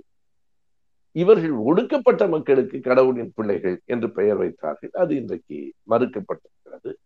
ஆகையினாலே இந்த அடிப்படையில் சாதி என்பது ஒரு பொய்யான ஏற்றத்தாழ்வை கட்டமைத்து மாறவே முடியாததாக, மாற்றிக்கொள்ளவே முடியாததாக இருக்கிறது. நாம் எண்ணி பார்க்கலாம். நாம் விரும்பினால் தொழிலை மாற்றிக்கொள்ளலாம், நம் பெயரை மாற்றிக்கொள்ளலாம், வாழ் இடத்தை மாற்றிக்கொள்ளலாம், நாட்டை கூட மாற்றிக்கொள்ளலாம். ஆனால் ஜாதியை மட்டும் மாற்றிக்கொள்ளவே முடியாது. யார் வேண்டுமானாலும் எந்த மதத்துக்கு வேண்டுமானாலும் மாறலாம், ஆனால் சாதியை மாற்றிக்கொள்ள முடியாது என்று சொல்லுகிற போதே அது பொய்யானது. எது மாற்றத்திற்கு உரியது இல்லை என்று சொல்லப்படுகிறதோ அது அறிவியலுக்கு முரண்பட்டது. எனவேதான் நாம் முற்று முழுக்க இந்த சாதியை எதிர்க்க வேண்டும் என்று பெரியார் தொடங்குகிற போது அதுதான் நீதி கட்சியின் தொடக்கம். சாதியின் பெயரால் சிலர் ஆதிக்கம் செலுத்துவதும், சாதியின் பெயரால் ஒரு குறிப்பிட்ட பிரிவினரே கல்வி, வேலை வாய்ப்பு எல்லாவற்றையும் பெற்றுக்கொள்வதும் சமத்துவத்துக்கு எதிரானது என்று கருதி அந்த சமத்துவத்தை கொண்டு வருவதற்கான ஒரு இடைநிலையாக இடஒதுக்கீடு என்பதை நீதி கட்சி முன்வைத்தது. ஆனால் பெரியார் இன்னமும் ஆழமாக அதன் காரணத்தை தேடினார். சாதி என்னும் நச்சு மரத்தை போட்டு பொசுக்கத்தான் நான் புறப்பட்டேன். உன் மதம் புனிதமானது என்றால் உன் மதத்தை, வேதத்தை பிரித்து எடுத்துக்கொண்டு போய்விடு, எனக்கு அதை பற்றி கவலை இல்லை. ஆனால் சாதி, மதம், வேதம் எல்லாம் ஒன்றோடு ஒன்று பின்னி பிணைந்து கிடக்கிறது என்றால் உன் மதத்தையும் சேர்த்தே நான் பொசுக்க வேண்டும். கடைசியாக சொன்னார், அப்போது கூட உன் கடவுளுக்கும் இதற்கும் தொடர்பில்லை, கடவுள் புனிதமானவர் என்றால் எனக்கும் அதை பற்றி கவலை இல்லை. ஆனால் கடவுள், வேதம், மதம், சாதி இவை 4ம் ஒன்றோடு ஒன்று பின்னி பிணைந்துதான் கிடக்கிறதென்றால் உன் கடவுளையும் சேர்த்து போட்டு பொசுக்குவதை தவிர எனக்கு வேறு வழி இல்லை. இதுதான் அடிப்படையான பெரியார். பெரியார் எதற்காக கடவுள் இல்லை என்று சொன்னார்?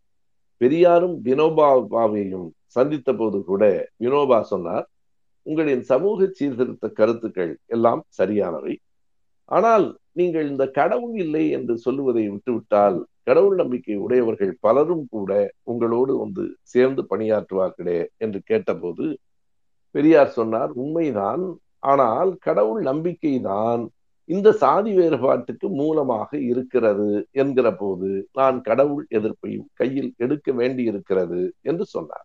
எப்படி அது மூலமாக இருக்கிறது? நாம் பார்க்கிறோம் பகவத்கீதையில் 4வது அத்தியாயத்தினுடைய 13வது ஸ்லோகம் என்ன சொல்லுகிறது? சதுர் வருணம் மயா சிருஷ்டம் என்று சொல்லுகிறது. இந்த பூமியில் இருக்கிற 4 வருணங்களும், மயா என்றால் என்னுடைய, சிருஷ்டம் என்றால் படைப்பு, இந்த 4 வருணங்களும் என்னுடைய படைப்பு என்று நான் தான் 4 வருணங்களை படைத்தேன் என்று கடவுளே சொல்லுவதாக அந்த கீதையில் இருக்கிறது. உடனே அதற்கு வியாக்கியானம் பண்ணுகிறவர்கள் பிறப்பின் அடிப்படையில் கீதை சொல்லவில்லை, குணத்தின் அடிப்படையில் தான் சொல்லி இருக்கிறது என்று கூறுவார்கள். அந்த பாட்டினுடைய அடுத்த வரியில் அப்படி எண்ணுவதற்கு ஒரு இடம் இருக்கிறது என்பதை நான் ஏற்கிறேன். ஆனால் அதே பகவத்கீதையினுடைய இறுதி அத்தியாயமான 18வது அத்தியாயத்திற்கு போய் அங்கிருக்கிற 41 முதல் 46 வரையில் இருக்கிற அந்த ஸ்லோகங்கள் அல்லது பாடல்களை படித்து பார்த்தால் மிக தெளிவாக பிறப்பின் அடிப்படையில் தான் இந்த வருண பேதம் சொல்லப்பட்டிருக்கிறது என்று தெளிவாகும். ஆகவே ஆரியம் என்பது பிறப்பின் அடிப்படையில் ஏற்றத்தாழ்வை சொல்லுகிறது. அப்படி சொல்லுவதற்கு அது எதனை மூலமாக அடித்தளமாக எடுத்துக்கொள்ளுகிறது என்றால் கடவுளை மூலமாக எடுத்துக்கொள்ளுகிறது. யார் ஒருவனும் தன்னை தாழ்ந்தவன் என்று நினைக்க மாட்டான். நம்மில் நான் தான் பெரியவன், நீ தாழ்ந்தவன் என்று சொன்னால் நீ எப்படி பெரியவன் என்று யாருக்கும் கேட்க தோன்றும்.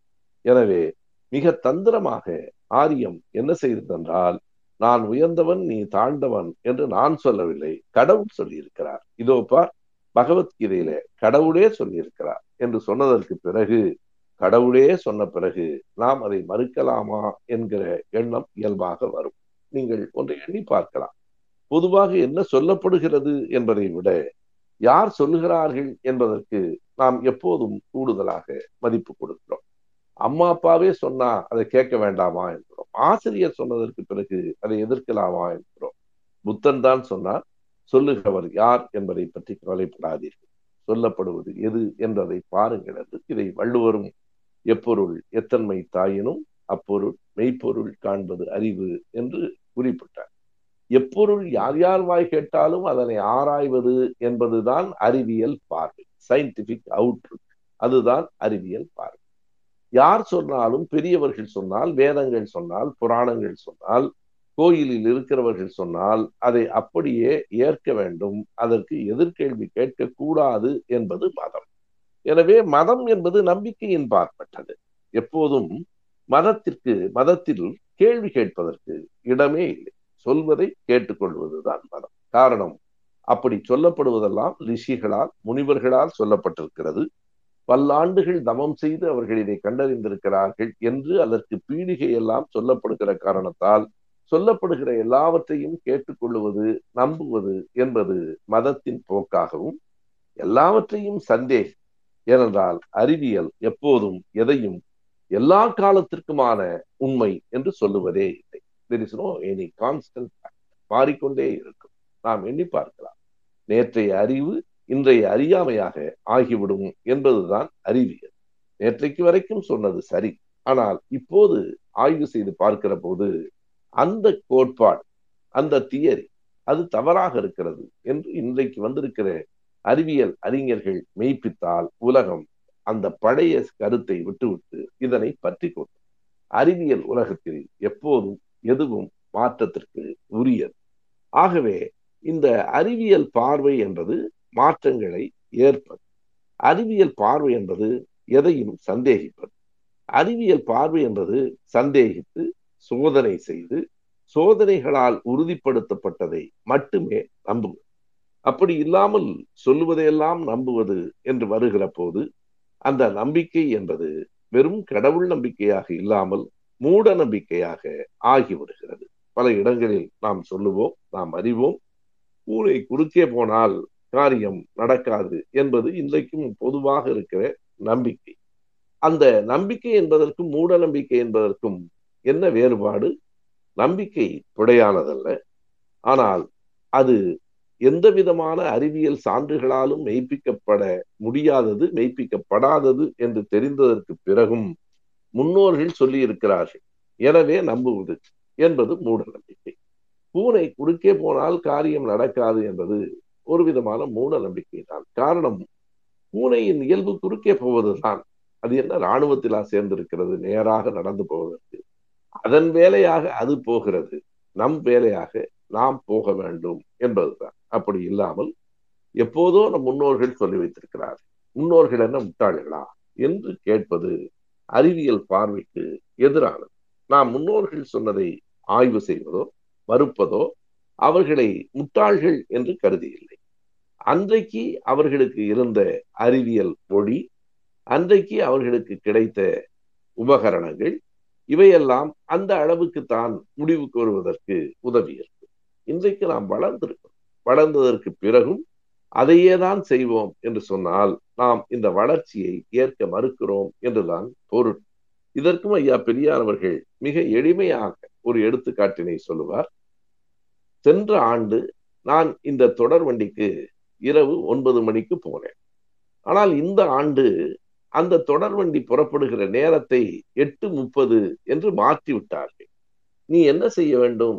மாற்றத்தை புரிந்து கொண்டு மாற்றத்திற்கு ஏற்ப அரை மணி முன்னதாகவே போக வேண்டும். அப்போதுதான் அந்த தொடர் வண்டியில் நீ ஏற முடியும். அப்படி இல்லாமல் சென்ற ஆண்டு 9 மணிக்கு தானே போனேன், சென்ற ஆண்டு போன நான் முட்டாளா, எனவே இந்த ஆண்டு 9 மணிக்குத்தான் போவேன் என்று பிடிவாதம் பிடித்தால் அது அறிவுடைமை ஆகாது என்று சொல்லுவார். எனவே எந்த கேள்விக்கும் இடமில்லாமல் ஒன்றை நம்ப வைப்பதற்கு மதம் உதவிற்று. மதத்தை அவர்கள் ஏன் கெட்டியாக பிடித்து கொண்டார்கள் என்றால், மதத்தின் வாயிலாகத்தான் எந்த ஆய்வுக்கும் இடமில்லாமல் செய்துவிட முடியும். நீ என்ன கடவுள் சொன்னதையே கேள்வி கேட்கிறாயா, நீ அவ்வளவு பெரிய ஆளா என்று சொல்லுகிற போது, அல்லது கடவுளை பற்றி கேள்வி கேட்டால் சாமி உன் கண்ணை குத்திடும் என்று சின்ன குழந்தையிலிருந்தே சொல்லி மிரட்டி வைத்த போது, ஒன்று இதுதான் பாதை என்று வரையறுத்து சொல்லுவது, இன்னொன்று மீறுகிறவர்களை அச்சுறுத்துவது, மூன்றாவதாக இதை பின்பற்றினால் நீங்கள் சொர்க்கத்துக்கு போகலாம் என்று ஆசை காட்டுவது. ஆசை காட்டியும் அச்சுறுத்தியும் நிலைநிறுத்தப்படுகிற மதத்துக்கு நேர் எதிராகத்தான் எந்த ஒன்றையும் எந்த ஆசைக்கும் எந்த அச்சத்துக்கும் உட்படாமல் ஆய்வு செய்து உண்மையை கண்டறிவது என்பது. எனவே இந்த மதம் என்பதும் நம்பிக்கை என்பதும் நேரடியாக அறிவியல் பார்வைக்கு பல இடங்களில் எதிராக முரண்பட்டு இருக்கிறது. அந்த அடிப்படையிலே தான் இந்த நம்பிக்கை, எதை சொன்னாலும் நீ நம்ப வேண்டும், முன்னோர்கள் சொல்லுவதை மீறக்கூடாது என்கிற கோட்பாட்டின் அடிப்படையில் நான் தான் பெரியவன், கடவுள் என்னைத்தான் உயர்ந்தவனாக படைத்திருக்கிறார் என்று சொல்லி ஓர் ஆதிக்கத்தை செலுத்துகிற போக்கு வந்து சேர்ந்தது. அதைத்தான் நாம் ஆரியம் என்று சொல்லுகிறோம். இப்போது நான் மறுபடியும் அந்த இறுதியான இடத்துக்கு வருகிறேன். ஆரியம் என்பதற்கு நிலத்தை, இனத்தை, மொழியை குறிக்கிற பொருள்கள் இருந்தன. திராவிடம் என்பதும் திராவிட நாடு, திராவிட மொழி குடும்பம், திராவிட இனம் என்கிற எல்லா கருத்துகளும் இருந்தன என்றாலும் இன்றைக்கு அவை மிகச் சுருக்கப்பட்டு ஆதிக்க கருத்தியல், சமத்துவ கருத்தியல் என்று இரண்டாக பிரிந்திருக்கின்றன. இந்த ஆதிக்க கருத்தியலுக்கு மதமும் கடவுளும் நம்பிக்கைகளும் உதவி இருக்கின்றன. இந்த சமத்துவ கோட்பாட்டுக்கு அறிவியல் பார்வையே மிக பெரும் உதவி இருக்கிறது. எனவே அடிப்படை வேறுபாடு என்பது ஆதிக்கமா சமத்துவமா என்பதைத்தான் நாம் ஆரியமா திராவிடமா என்று கேட்கிறோம். ஆதிக்கத்துக்கு மதம் நம்பிக்கை உதவுகிறது, சமத்துவத்துக்கு அறிவியல் கோட்பாடு உதவுகிறது. இந்த ஆதிக்கம் என்பது வெறுமனே ஜாதியில் வந்த ஆதிக்கம் மட்டுமல்ல. குறிப்பாக நாம் ஒன்றை சொல்ல வேண்டும் என்றால் ஆண் ஆதிக்கம் என்பதை சொல்ல வேண்டும். இது உலகம் முழுவதும் இருக்கிறது. ஆரியம் என்பது ஆணாதிக்கத்தை முன்வைக்கிறது, திராவிடம் என்பது பாலின சமத்துவத்தை முன்வைக்கிறது. பெண்ணும் ஆணும் ஒன்றுதான், இரண்டு பேரும் வேறு வேறானவர்கள் ஆனால் சமமானம் என்பதுதான் திராவிட கோட்பாடு. ஆனால் மிக கவனமாக ஆரியம் ஒவ்வொரு இடத்திலும் பெண்ணை அடிமையாகவே காட்டுகிறது. அன்றைய வேதங்கள் தொடங்கி இன்றைய சங்கராச்சாரியாரின் தெய்வத்தின் குரல் வரைக்கும் பெண்கள் அடிமைகளாகத்தான், ஆணுக்கு அடங்கி நடக்க வேண்டியவர்களாகத்தான் காட்டப்படுகிறது. மனுநீதி தெளிவாக சொல்லுகிறது, பெண் என்பவள் தொடக்கத்தில் தகப்பனுக்கும் பிறகு புருஷாளுக்கும் இறுதியில் தன் மகனுக்கும் கட்டுப்பட்டு நடக்க வேண்டியவள் அல்லது அவர்களின் துணையோடு வாழ வேண்டியவள் என்று சொல்லுகிறது. இன்றைக்கும் நாம் பார்க்கலாம், ஒரு ஆண் தனியாக வாழ்வதை இந்த சமூகம் சாதாரணமாக இருக்கிறது. ஆனால் ஒரு பெண் தனியாக வாழ்கிற போது அவள் மீது ஏராளமான சேறுகள் பாரி இறைக்கப்படும். ஒரு சிங்கிள் உமன் என்பது இங்கே ஒரு பெரிய சேலஞ்ச் என்று சொல்ல வேண்டும். ஆனால் ஆண்களை பொறுத்தளவு அது பெரிய அறைகூவல் என்று கூற முடியாது. ஒரு ஆண் தனித்து வாழ்வது இயல்பானதாகவும் ஒரு பெண் அப்படி வாழ்வது இயற்கைக்கு புறனாகவும் கருதப்படுவதே ஆண் ஆதிக்கத்தின் வெளிப்பாடு தான். இந்த ஆண் ஆதிக்கமா பாலின சமத்துவமா என்பதும் ஆரியம் திராவிடம் என்பதில் அடங்கும். அதை போலவே சமஸ்கிருதம்தான் கடவுளின் மொழி, சமஸ்கிருதம்தான் உலகத்தில் படைக்கப்பட்ட முதல் மொழி என்கிற மொழி சார்ந்த ஆதிக்கமும் இல்லை தமிழ்தான் உயர்ந்தது என்பதல்ல, எல்லா மொழிகளும் உயர்ந்தவை என்பது திராவிட கோட்பாடு. நாம் தமிழ்தான் உலகத்தின் முதல் மொழி என்று சொல்லுவது பெருமிதத்திற்காக அல்ல, வரலாற்றில் அது உண்மை என்பதற்காக. 6000 7000 ஆண்டுகளுக்கு மேலாக பேசப்படுகிற மொழிகள் என்று தமிழையும் மாண்டலின் மொழியையும் சொல்லுவார்கள். மாண்டலின் என்பதை சீன மொழி என்று வழக்கில் நாம் சொல்லுகிறோம். லத்தீன், கிரேக்கம் இவையெல்லாம், எபிரேயம், ஹீப்ரு இவையெல்லாம் இல்லையா என்றால் அவையும் தொன்மையான மொழிகள் தான், பாரசீகம் உட்பட. ஆனால் இன்றைக்கு எபிரேயமோ கிரேக்கமோ லத்தீனோ வழக்கில் இல்லை. இன்றைக்கும் வழக்கில் இருக்கிற தொன்மையான மொழிகள் தமிழும் அந்த மாண்டலின் மொழியும். சமஸ்கிருதமும் தொன்மையான மொழிதான், ஆனால் இன்றைக்கு அது மக்கள் மொழியாக இல்லை, அது வெறும் புரோகித மொழியாக மட்டும்தான் இருக்கிறது. இப்படி நாம் சொல்லுவது வரலாற்று உண்மையே தவிர வரலாற்றை மிகைப்படுத்தியோ பெருமைப்படுவதற்காகவோ நாம் சொல்லுவதில்லை. தமிழ் உயர்ந்தது என்பதில்லை, எல்லோருக்கும் தாய்மொழி உயர்ந்தது, அவரவருக்கு அவரவர் தாய்மொழி உயர்ந்தது. நாம் தாயை நேசிப்பதற்கு தாய் அழகாக அறிவாளியாக இருக்க வேண்டும் என்பதெல்லாம் நிபந்தனைகள் இல்லை, அவள் தாயாக இருந்தாலே போதுமானது.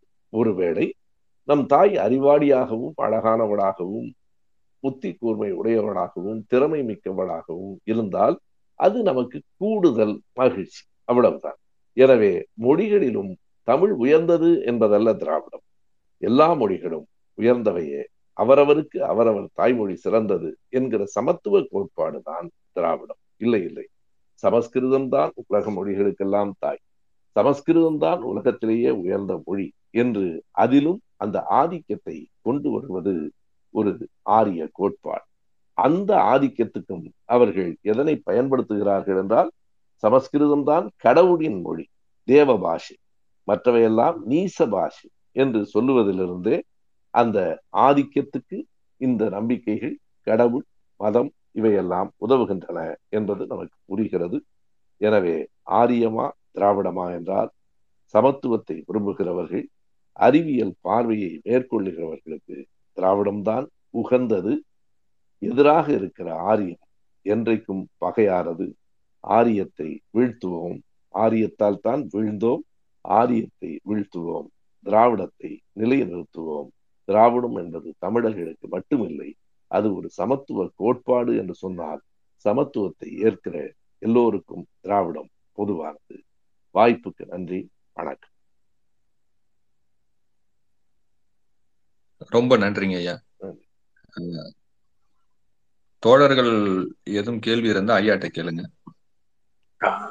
கேள்விக்கு அடுத்த 20 நான் சொன்ன கருத்துக்களுக்கு மறுப்பு இருந்தாலும் சொல்லலாம், ஏற்புடையதாக இருந்தாலும் அதற்கு கூடுதலாக நான் ஏதாவது செய்திகளை விட்டிருந்தாலும் சுட்டி காட்டலாம், கேள்விகளும் கேட்கலாம், இது உங்கள் நேரம். ரொம்ப நன்றிங்க. குமரேசன் தோழர், நீங்க முன்னாடி ஐயாட்ட பேசணும்னு சொல்லியிருந்தீங்க, உங்களுடைய மகன் ஐயாட்டைக்கு உரையாடணும் அப்படின்னு கேட்டிருந்தீங்க. வணக்கம் ஐயா. வணக்கம் குமரேசன். கூட பேசியிருக்கேன் நானு. என் பையன் வந்து உங்க கூட பேசணும்னு சொன்னாரு. அவரு இப்ப லைன்ல இருக்கிறாரு. உங்க நீங்க பேசலாம் கேட்டுட்டு தான் இருக்காரு. அவரு வெளியூர்ல இருக்காரு, நான் வெளியூர்ல இருக்கிறேன். அவரை பேச சொல்லுங்க. அகி, ஆர் யூ தேர்? நீ ஐயாட்ட பேச முடியுமா? அகிலன்னு இருப்பாரு, கொஞ்சம் மைக் கொடுங்க சார். மைக் ரிக்வெஸ்ட் கொடுக்க சொல்லுங்க. உங்களுக்கு மைக் ரிக்வெஸ்ட் கொடுக்க சொல்லுங்க சார். அது நம்ம கொடுப்போம். அடுத்து பரஞ்சோதி என்ன, கேள்விகளை சுருக்கமாக அனைத்துடன் வைங்க. இதற்கிடையில பரஞ்சோதி என்ன, நீங்க பேச. ஐயா, நெஞ்சம் நிறைந்த நன்றியும் வணக்கம் ஐயா. கடந்த ஒரு 15 நாட்களுக்கு முன்பாக லால்குடியில் ஐயா கிட்ட பேசக்கூடிய ஒரு வாய்ப்பு இருந்துச்சு. பொதுக்கூட்டத்துல இருந்தேன். மீண்டும் உங்களிடம் பேசுவதில் ரொம்ப நன்றிங்க ஐயா. நீங்க இப்ப எங்களுடைய கேள்விகள் வந்து நிறைய இருக்கும் பட்சத்துல, ஆனா புதிய தோழர்கள் வாய்ப்பு கொடுக்கணும். எங்களோட கேள்வி ஒன்னே ஒண்ணுதாங்க ஐயா. இப்ப இந்த கிட்டத்தட்ட நம்ம வந்து இந்த ஆரியத்தை வென்று வந்திருக்கிறோம் அறிவியல் துணை கொண்டு. அதுல வந்து இன்னும் இந்த பரப்புரை இப்ப அதிகம் தேவைப்படுதோ, பெரியார் அவர்களும் அறிஞர் அண்ணா அவர்களும் கலைஞர் அவர்களும் இப்ப அதிகமாக ஒரு தேவை இருக்குதா அப்படிங்கறது எங்களுடைய எண்ணம். அதற்கான ஐயாவோட பதில் என்ன? முன் எப்போதை காட்டிலும் இப்போதுதான் கூடுதல் தேவை இருக்கிறது என்று நான் கருதுகிறேன். ஆரியத்தை ஓரளவுக்கு நாம் வென்றோம் என்பது உண்மைதான். ஆனால் மறுபடியும் ஆரியம் என்பது உயிர்த்தெழுந்து வருகிறது. மீண்டும் எல்லா துறைகளிலும் நவீன வடிவங்களில் நம் மீது ஆதிக்கம் செலுத்த முயற்சிக்கிறது. அதுதான் ரொம்ப அந்த சொல்லாடல் மிக முதன்மையானது. நவீன வடிவங்களில் ஆரியம் மறுபடியும் நம்மை தாழ்த்தவும் தாக்கவும் வருகிறது. எனவே இந்த காலகட்டத்தில் இந்த ஆரிய திராவிட பகை பற்றிய உரையாடல்கள், கருத்துரைகள் மிக மிக தேவையாக இருக்கின்றன. நான் சொன்னதை போல முன் எப்போதை காட்டிலும் இப்போதுதான் இந்த விவாதங்கள் மிக கூடுதலாக தேவைப்படும்.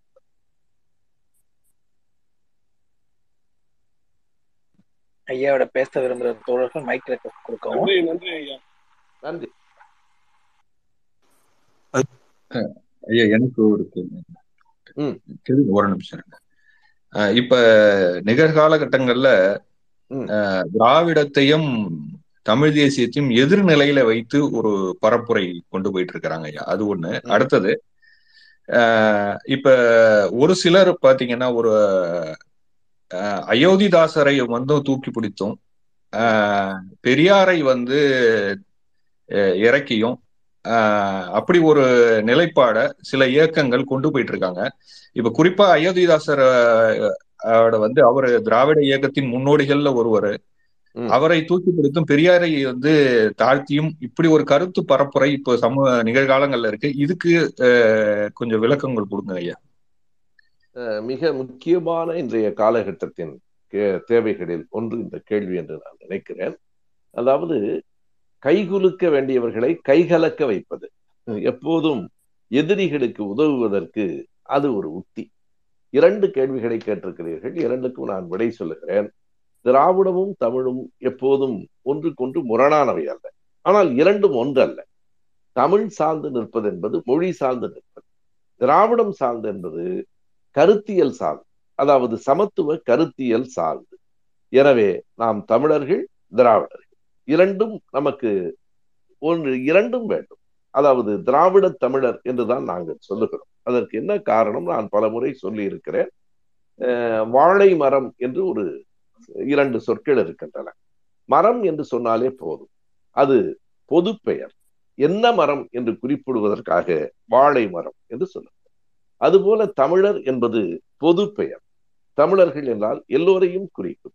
அதாவது சமத்துவத்தை ஏற்கிறவர்களையும் குறிக்கும், மறுக்கிறவர்களையும் குறிக்கும், ஆணாதிக்கத்தை வலியுறுத்துகிறவர்களையும் குறிக்கும், அல்லது சமத்துவத்தை, பாலின சமத்துவத்தை, பெண் விடுதலையை ஏற்கிறவர்களையும் குறிக்கும். தமிழர்களில் எல்லோரும் இருக்கிறார். திராவிட தமிழர்கள் என்று சொன்னால் நாங்கள் சாதிக்கு எதிரான, ஆணாதிக்கத்துக்கு எதிரான, ஒரு சமஸ்கிருதம் போன்ற மொழிகளுக்கு எதிரான, மூட நம்பிக்கைகளுக்கு எதிரான தமிழர்கள் என்று பெயர். எனவேதான் நாம் திராவிட தமிழர்கள் என்று சொல்லுகிறோம். எனவே திராவிடமும் தமிழும் முரண்பட்டவை அல்ல, ஆரியமும் திராவிடமும் முரண்பட்டவை. இதை மறுக்கிறவர்கள் தமிழை கொண்டு வந்து திராவிடத்துக்கு எதிராக நிறுத்துவது மறைமுகமாக பார்ப்பனியத்துக்கு ஆரியத்துக்கு உதவுகிற ஒன்றாக இருக்கிறது. ஆனால் இந்த முயற்சிகள் இப்போது தொடங்கியவை அல்ல, புதிதாக என்று சொல்ல முடியாது. 1946 தமிழரசு கழகத்தை தொடங்கும் போது சிலம்பு செல்வர் மாப்போசி அவர்கள் தமிழை வைத்துத்தான் திராவிடத்தை எதிர்த்தார். அவர் தமிழை முன்னிலைப்படுத்தினார், தமிழுக்காக பாடுபட்டார். ஆனால் திராவிட எதிர்ப்பு மாநாடுகளை ஓராண்டு முழுவதும் தமிழ்நாட்டில் நடத்தினார். அதற்கு அவர் கருவியாக பயன்படுத்தியது தமிழைத்தான். பிறகு சீபா ஆதித்தனாரிடமும் அந்த போக்கு இருந்தது, ஈவேக்கி சம்பத் அவர்களிடமும் அந்த கருத்து இருந்தது. ஆனால் அது வெற்றி பெறவில்லை. மீண்டும் இப்போது அதை கையில் எடுத்திருக்கிறார்கள். இன்னொரு விதமாக திராவிடத்தை வீழ்த்துகிற முயற்சி என்ன என்றால், தலித்து மக்களுக்கும் திராவிட இயக்கத்துக்கும் இடையே மோதலை உருவாக்குவது. அவை இரண்டும் சேர்ந்தே இருக்க வேண்டிய இரண்டு கூறுகள். பெரியாரையும் அம்பேத்கரையும் பிரித்து பார்த்தது, அதன் தொடர்ச்சியாகத்தான் அயோத்திதாச பண்டிதரை முன்னெடுப்பது. அயோத்திதாச பண்டிதர் பெரியார் அம்பேத்கருக்கெல்லாம் காலத்தால் முற்பட்டவர். அம்பேத்கருக்கும் மன்னிக்க வேண்டும், பெரியாருக்கும் அயோத்திதாசருக்கும் இடையில் முரண்பாடுகளை கொண்டு வர விரும்புகிறவர்கள் யார் என்று கவனியுங்கள்.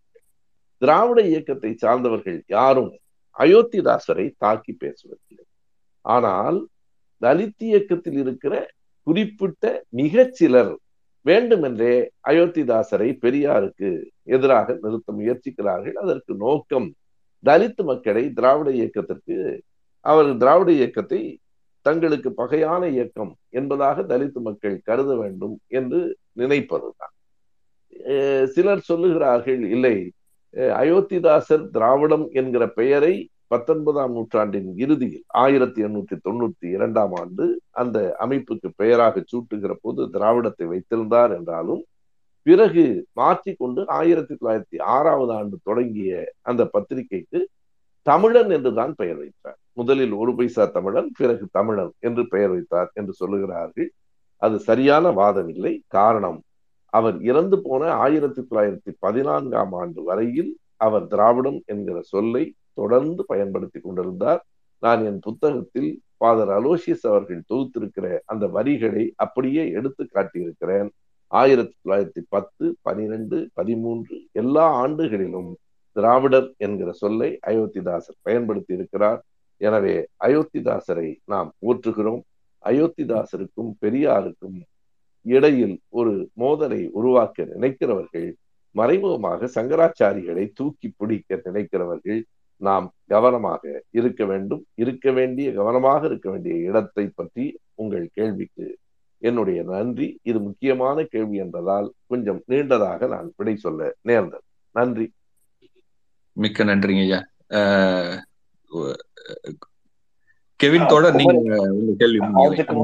குமரேசன் தோடர் சொன்ன அந்த ஐடிக்கு ரெக்வெஸ்ட் கொடுத்துட்டேன், அவங்க என்ன அக்செப்ட் பண்ணல. கெவின் என்கிட்ட இருக்கு சார், அவர் எனக்கு கேள்வி அனுப்பிட்டாரு.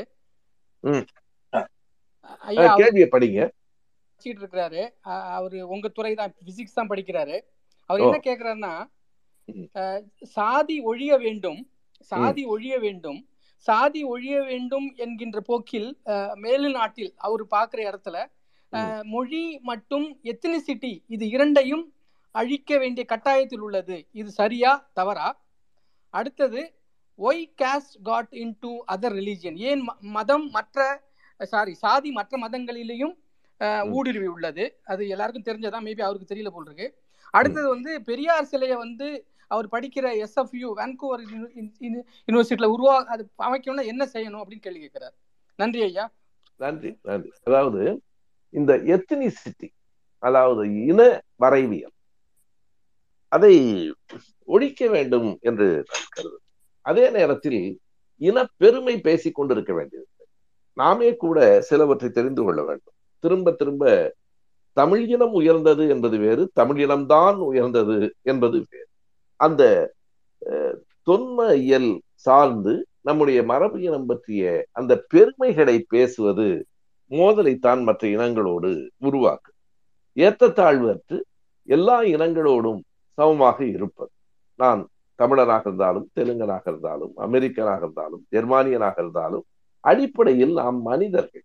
இதில் நாம் ஒருவருக்கொருவர் உயர்வு தாழ்வு கற்பித்துக் கொள்ள வேண்டியதில்லை என்று சொல்லலாம்.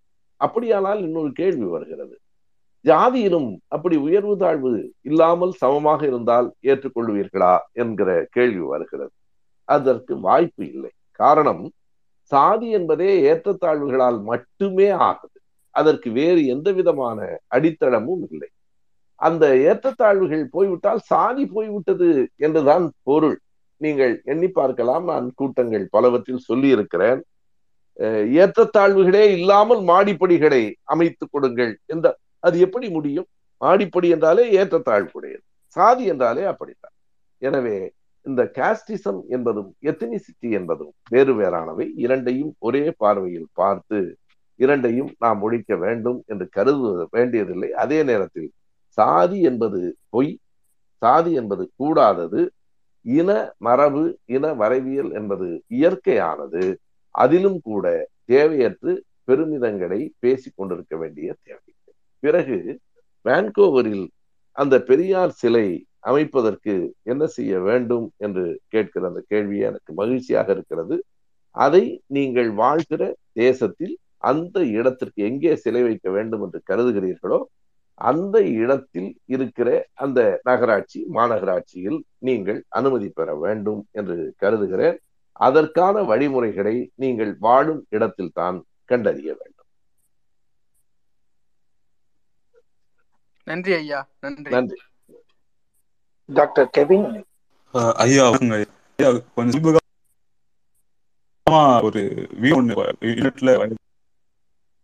ஒரு பார்ப்பன முதிய வந்து ஒரு காலத்தார்கள் எல்லாமே அப்படின்னு சொல்றேன். நினைக்கிறேன் உங்க கேள்வி எனக்கு சரியா கேட்கல, விட்டு விட்டு வருது. கெவின் நீங்க எனக்கு டிஎம் பண்ணிருக்கீங்க. நீங்க எங்க இருந்து பேசுறீங்க?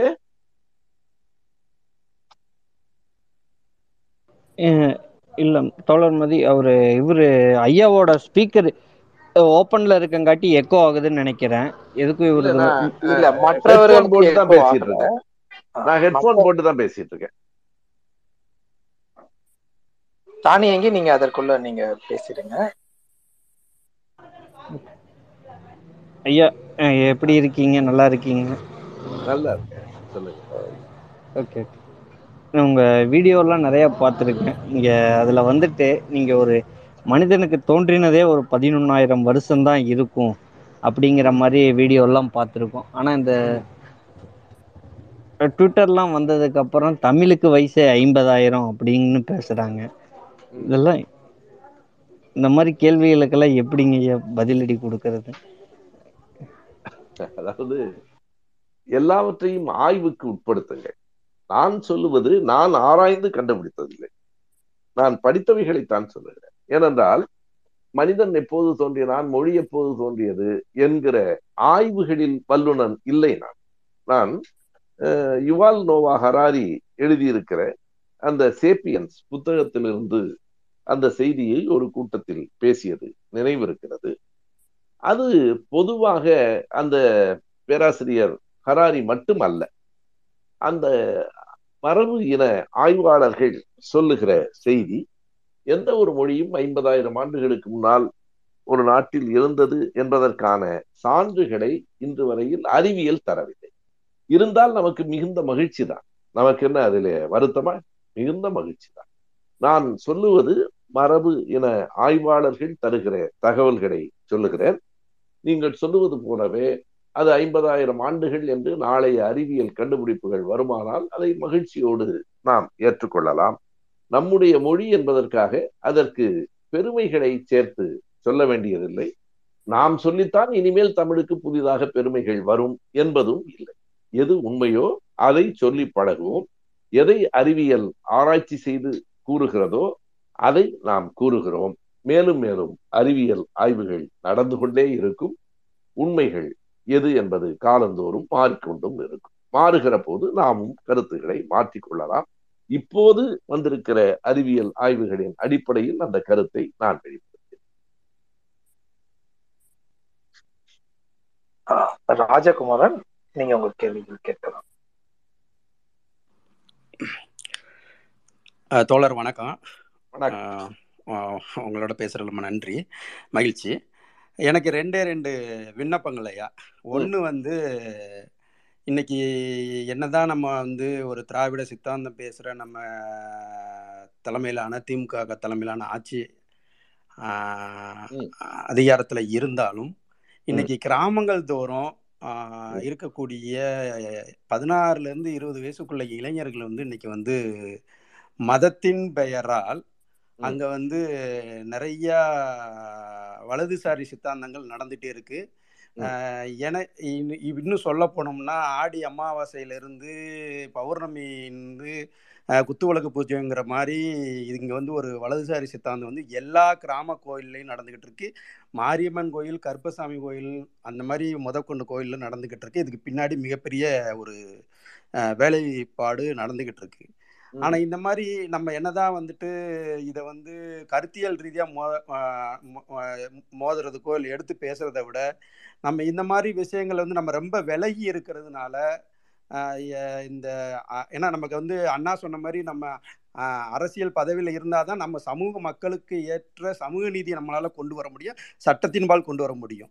அதனால வந்துட்டு நம்ம இந்த மாதிரி ஒரு விஷயங்கள்லையும் நம்ம திராவிட கருத்துக்களை, சித்தாந்தத்தை கருத்துக்களை முன்னாடி அவங்க பண்ண பார்ப்பனிய தீண்டாமைகளை நம்ம வந்து எடுத்து கொண்டு வர்றது மாதிரி ஒரு நிகழ்வுகளை நாம் ஏன் வந்து தொடர்ந்து வந்துட்டு பள்ளியில் இருந்தோ இல்லை வந்துட்டு சமூக இந்த மாதிரி சமூக நிகழ்வுகள் மூலமாகவும் திருவிழாக்கள் மூலமாகவும் நாம் ஏன் தொடர்ந்து செய்யக்கூடாதுங்கிறது ஒன்று. இதை நான் செய்யணும்னு என்னுடைய ஒன்று. இன்னொரு கேள்வியாக, நம்ம வந்து இன்னைக்கு இந்தியா முழுவதும் ஒரு ஒரு வலதுசாரி சித்தாந்தத்தால் இல்லை பார்ப்பனிய சித்தாந்தத்தால் பிராமணிய மத கோட்பாடுகளால் நிறைய பிரச்சனைகள் இந்தியா ஆட்பட்டிருக்கும் போது நம்ம பெரியாரிய கருத்துக்களை ஏன்னா இன்னைக்கு எதுக்காக இதை சொல்ல வரேன்னா அம்பேத்கரை கொண்டாடுற என்னுடைய நண்பர்கள் கூட அவங்க என்ன பண்ணுறாங்க, இந்துத்துவாவில் இருக்கக்கூடிய அத்தனை விரதங்களும் சரி, அத்தனை செய் ஸ்ரீராம் ஸ்லோகங்களையும் இன்றைக்கி அவங்க தூக்கி பிடிக்கிற அத்தனை நண்பர்கள் வந்து என்னுடைய ஆராய்ச்சி நண்பர்களாகவே இருக்கிறாங்க. இத்தனைக்கும் அம்பேத்கர் கொண்டாடுற மக்களே நாம் என்ன நினைக்கிறேன், நம்ம பெரியாருடைய கொள்கைகளை வந்துட்டு இந்தியிலையும் மற்ற மொழிகள்லையும் நம்ம வந்து இன்னும் தீவிரமாக அதை வந்து ஒரு இன்றைக்கி போட்டோஷாப் காலமாகவும் வந்து அது ஒரு வீடியோ காலமாகவும் இருக்கிறதுனால நம்ம அதுக்கான முன்னேற்பாடுகளையும் நம்ம சமூகத்தை கட்டி காக்கிற ஒரு சின்ன வேலையில் நம்மளுடைய பங்கையும் இந்த மாதிரி வரணும்னு நான் ஆசைப்படுறேன் ஐயா. இந்தியா முழுவதும் உங்கள் கேள்வி வந்து ஒன்று தமிழ்நாட்டை பற்றியும், இரண்டாவது தமிழ்நாட்டுக்கு வெளியில் பெரியாரியம் பரவுவது பற்றியுமாக அமைந்திருக்கிறது அப்படின்னு கருதுறேன். உங்களுடைய கவலையும் அக்கறையும் எனக்கு புரிகிறது. அதில் இருக்கிற உண்மைகளையும் நான் மறுக்கவில்லை. ஏன்னா மத திருவிழாக்கள், சாதி, மூட நம்பிக்கை இவைகளிலெல்லாம் கூடுதலாக பிள்ளைகள் ஆர்வம் காட்டுகிறார்கள் என்றால் அதற்கு அடிப்படையில் ஒரு காரணம் இருக்கிறது. எப்போதும் கடவுளை நம்புவது, எல்லாத்தையும் அவர் பார்த்துக்குவாரு, மேல இருக்கிறவர் பார்த்துக்குவார் என்று நம்புவது எளிதானது. யாரும் பார்த்துக்க மாட்டாங்க. நம்ம பிரச்சனைகளை நம்ம தான் எதிர்கொள்ளணும்னு முடிவெடுப்பது கடினமானது. மதத்தில் சேர்ந்து மத நம்பிக்கைகளோடு போவது ஆற்றோடு நீந்துவது. நம்முடைய கோட்பாடு ஒரு எதிர்நீச்சல் சார்ந்தது. எனவே எதிர்நீச்சல் எப்போதும் மிக சிலர் தான் அதை மேற்கொள்வார்கள். காலம் முழுவதும் அப்படித்தான். நீங்கள் கேட்கிற அந்த கேள்வி எனக்கு புரிகிறது. அதுல ஒரே ஒரு முக்கியமான செய்தியாக நான் கருதுவது, இப்ப கடவுள் நம்பிக்கை இருக்கிறவர்களை விட்டு நாம் விலகி நிற்கிறோம், எனவே இந்த கருத்துக்களை நம்ம இங்க கொண்டு போகவே முடியல என்று சொல்லுவதில் இருக்கிற உண்மையை புரிந்து கொண்டோம், புரிஞ்சுட்டேன் நானும். ஏன்னா நம்ம பாட்டுக்கு நம்ம ஒரு வேலையை மிக குறைவான எண்ணிக்கை பண்ணிட்டு இருக்கிறோம். மிக பெரும்பான்மையானவர்கள் அந்த நம்பிக்கையில ஓடிக்கிட்டே இருக்கிறாங்க. நம்ம அவங்கள விட்டு விலகி நிற்கிறோமே என்கிற கேள்வி எங்களுக்கும் எழுந்து அதற்காகவே இப்போது நாங்கள் திராவிட நட்பு கழகம்னு ஒரு அமைப்பை தொடங்குறோம். அந்த திராவிட இப்ப எங்க திராவிட இயக்க தமிழர் பேரவையில் சேர்வதென்றால் அவன் கடவுள் நம்பிக்கை அற்றவனாக பகுத்தறிவாளனாக இருக்கணுங்கிறது ஒரு ஒரு அடிப்படையான ஒரு தகுதி. ஆனால் திராவிட நட்பு கழகம் என்று ஒன்றை நாங்கள் தொடங்கி இருப்பது, நீங்கள் எந்த மதத்தை வேண்டுமானாலும் பின்பற்றுங்கள் அல்லது எங்களைப் போல மத நம்பிக்கை அற்றவர்களாக வேண்டுமானாலும் இருங்கள், நாம் எல்லோரும் ஒருங்கிணைந்து சமூக நீதி, ஜனநாயகம், மத நல்லிணக்கம் மூன்றையும் முன்வைத்து மக்களிடம் கொண்டு போவோம் என்று சொல்லுகிறோம். எங்களுக்கு நாங்கள் எதிர்பார்த்ததை விட உலகம் முழுவதும் அதற்கு ஒரு பெரிய வரவேற்பு வந்திருக்கிறது. எங்களோடு இந்து மதத்தில் நம்பிக்கை உள்ளவர்கள், பாதிரியார்கள், கிறிஸ்தவ பாதிரியார்கள், இஸ்லாமிய நண்பர்கள், வளைகுடா நாடுகள்ல நிறைய பேர் இணைந்திருக்கிறார். எனவே அவர்களோடு சேர்ந்து அவர்களிடமும் இந்த கருத்துக்களை பேசுவதற்கு ஒரு வாய்ப்பு கிடைத்திருக்கிறது. எப்படி என்றால், நாங்கள் வேறு நீங்கள் வேறு என்று பிரிந்து விடாமல், அதாவது கடவுள் இல்லை என்பது ஏத்திசம், இருக்கிறார் என்பது தீசிசம். கடவுள் இருக்கிறாரா இல்லையா என்கிற கவலையை விட்டுவிட்டு நாம் பொதுவாக சமத்துவத்துக்கும் சமூக நீதிக்கும் பாடுபடுவோம், கடவுள் கவலை நமக்கு வேண்டாம் என்பது ஒரு அக்னாஸ்டிக் பொசிஷன். இந்த திராவிட நட்பு கழகத்தில் நாங்கள் அந்த கடவுள் கவலையை விட்டுவிட்டு, நீங்கள் ஏனென்றால் எண்ணிப்பார்கள், இப்போது நமக்கு பிரச்சனை கடவுள் இருக்கிறாரா இல்லையா என்பதா? இருந்தால் இருந்து விட்டு போகிறார், அது அல்ல பிரச்சனை. விலைவாசி பிரச்சனை, சாதியின் பெயரால் நடக்கிற மோதல்கள் பிரச்சனை, பெண் அடிமைத்தனம் பிரச்சனை, இவைகளை பற்றி பேசாமல் கடவுளை பற்றியே நாம் பேசிக்கொண்டிருக்க வேண்டியதில்லை என்கிற எண்ணத்தில் அதை தொடங்கி இருக்கிறோம். உங்கள் கருத்து நியாயமானது, நாங்களும் அதை கவனத்தில் கொள்கிறோம். ஆனாலும் உடனடியாக எல்லாவற்றையும் செய்துவிட முடியாது. ஒன்று. இரண்டாவது, இந்தி போன்ற மொழிகளில் மொழிபெயர்க்க வேண்டும் என்று நீங்கள் சொன்னது 100% சரியானது. உலக நாடுகளில் இருக்கிற ஆங்கிலத்தில் நிறைய வந்திருக்கிறது. அதையெல்லாம் விட குறிப்பாக வடநாட்டு மொழிகளில், அதிலும் இந்தியில், அந்த பெரியாரின் கருத்துகள், சிந்தனைகள் மொழிபெயர்க்கப்பட வேண்டியது மிக பெரிய தேவை. திராவிடர் கழகம் அதை பல இடங்களில் செய்து கொண்டும் இருக்கிறது. இன்னும் நிறைய செய்ய வேண்டும் என்கிற உங்கள் கருத்தை நான் ஏற்றுக்கொள்ளுகிறேன். நன்றி. நன்றி ஐயா. ஐயா, இன்னொரு இது கருத்து என்னன்னா, ஓகே, நான் ரொம்ப நேரம் எடுத்துக்க விரும்பல ஐயா, இதை கொஞ்சம் மேலிடத்துக்கும் உங்களோட இந்த கருத்துக்களை மக்கள்கிட்ட, இந்த கருத்து வந்துட்டு ரொம்ப அந்நியப்பட்டு நம்ம நின்றக்கூடாது, மக்கள்கிட்ட இருந்து விலகி போயிடக்கூடாதுங்கிற அந்த ஒரு ஆதங்கத்தில் தான் இந்த கருத்தை நம்ம வந்து மேல்மட்டத்திலையும் கொண்டு போய் அதை முடிஞ்சளவு சமூகம் சார்ந்து அரசு சார்ந்தும் இதை முன்னெடுக்கிறதுக்குள்ள உரிய கடமையும் அவங்க தலைமையில் நீங்கள் நம்ம இனத்துக்காக நம்ம செய்யணும் சார். அதுலேயும் ஒரு திருத்தத்தை நான் கவனமாக சொல்கிறேன். நான் மக்களை விட்டு, ஏன்னா பக்தியோடு இருக்கிற மக்கள்லாம் நம்ம மக்கள் தான், உழைக்கிற மக்கள் தான். அவளை பொறுத்தளவு அவள் எங்க மாதிரியே நாசிகர்கள், கடவுள் இல்லைன்னு எங்களுக்கும் அவங்களுக்கு தான் தெரியும். அதனால நம்ம மக்களை விட்டு விலகி நிற்க கூடாது என்பதும் சரி, அதற்காக மக்களோடு போய் அப்படியே கலந்து நம்மளும் பச்சை துண்டு போட்டுக்கிட்டு காவடி எடுத்துக்கிட்டு இருக்க வேண்டியதில்லை. இல்ல இல்ல, அதான் நீங்கள் நீங்களாக இருங்கள், நீங்க நீங்களாக இருங்கள், நாங்கள் நாங்களாகவே இருப்போம். ஆனால் சேர்ந்து வேலை செய்யலாம், சமூக மாற்றம் வேணும். அதுதான் அதுதான் அது அதற்கான முயற்சிகள்ல இறங்கி இருக்கிறோம். திராவிட நட்பு கழகம் என்பது ஒரு பெரிய வரவேற்பை பெற்றுக் கொண்டிருக்கிறது. எங்கள் அமைப்புல இருக்கிற தோழர் சிங்கராயர் அவர்கள் அல்லும் பகலும் அதுக்காக பாடுபட்டு வேலை செய்து ஐயா, அது கிராமங்கள் தோறும் கொஞ்சம் முன்னெடுத்து கொண்டு போங்க ஐயா. உண்மையிலேயே ரொம்ப என்ன சொல்றது, எங்க ஊரு பக்கம் இருக்கிற கிராமங்கள்லாம் மாறி இருக்கு. இதை நம்ம என்னுடைய கடந்த ஒரு மாதத்தில் என்னுடைய முகநூலை எடுத்து பாருங்க. உங்களுடைய கோரிக்கையை நாங்கள் மேற்கொண்டு செய்து கொண்டிருக்கோம்னு புரியும். சின்ன சின்ன கிராமங்களுக்கெல்லாம் போயிருக்கேன்.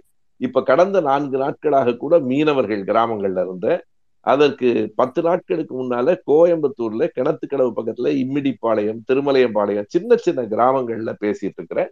இன்னொரு பக்கம் இளைஞர்களோடு பேசிட்டு இருக்கிறேன். இப்ப நான் கூட்டங்களில் பேசுவதுங்கிறத கூட குறைத்து கொண்டு மக்களோடு, இளைஞர்களோடு உரையாடுவது அப்படிங்கிற ஒரு புது முயற்சியை தொடர்ந்து நடத்திட்டு இருக்கிறேன். கோவையில மாணவர்கள்ட்ட பேசுறேன். இப்ப வருகிற 6ஆம் தேதி சிதம்பரத்தில் மாணவர்களோடும் இளைஞர்களோடும் பேசுறேன். 15ஆம் தேதி சேலத்துல மாணவர்களை சந்திக்கிறேன். இப்படி இளைஞர்கள், மாணவர்கள் சந்திப்பு ஒரு பக்கம், கிராமத்து மக்கள் சந்திப்பு இன்னொரு பக்கம் என்று 2 பக்கத்தையும் செஞ்சிட்டு இருக்கோம். நீங்க என்னோட முகநூலை எடுத்து பாத்தீங்கன்னாலே தெரியும். நன்றிங்கய்யா, ரொம்ப சந்தோஷம். நன்றி நன்றி. வேறு கேள்விகள் இருக்கா? அவ்வளவுதான். நன்றியா. நன்றி. இல்ல, நிச்சயமா கேள்விகள்லாம் முடிஞ்சிருக்காங்க. நிறைய பேரு அதான் கேள்விகள் எல்லாம் ஒரு நாளும் முடியாது. கேள்விகளும் பதில்களும் இருந்து ஒரே ஒரு சின்ன கேள்வியா,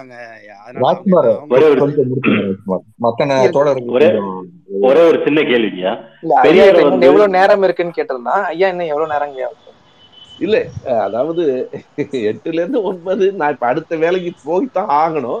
இருந்தாலும் இன்னும் ஒரு 5 நிமிடங்கள் உங்களோட இருக்கலாம். கண்டிப்பா ஒரு மாதத்துக்கு ஒரு முறை கூட இப்படி நாம சந்திச்சுக்கலாம்.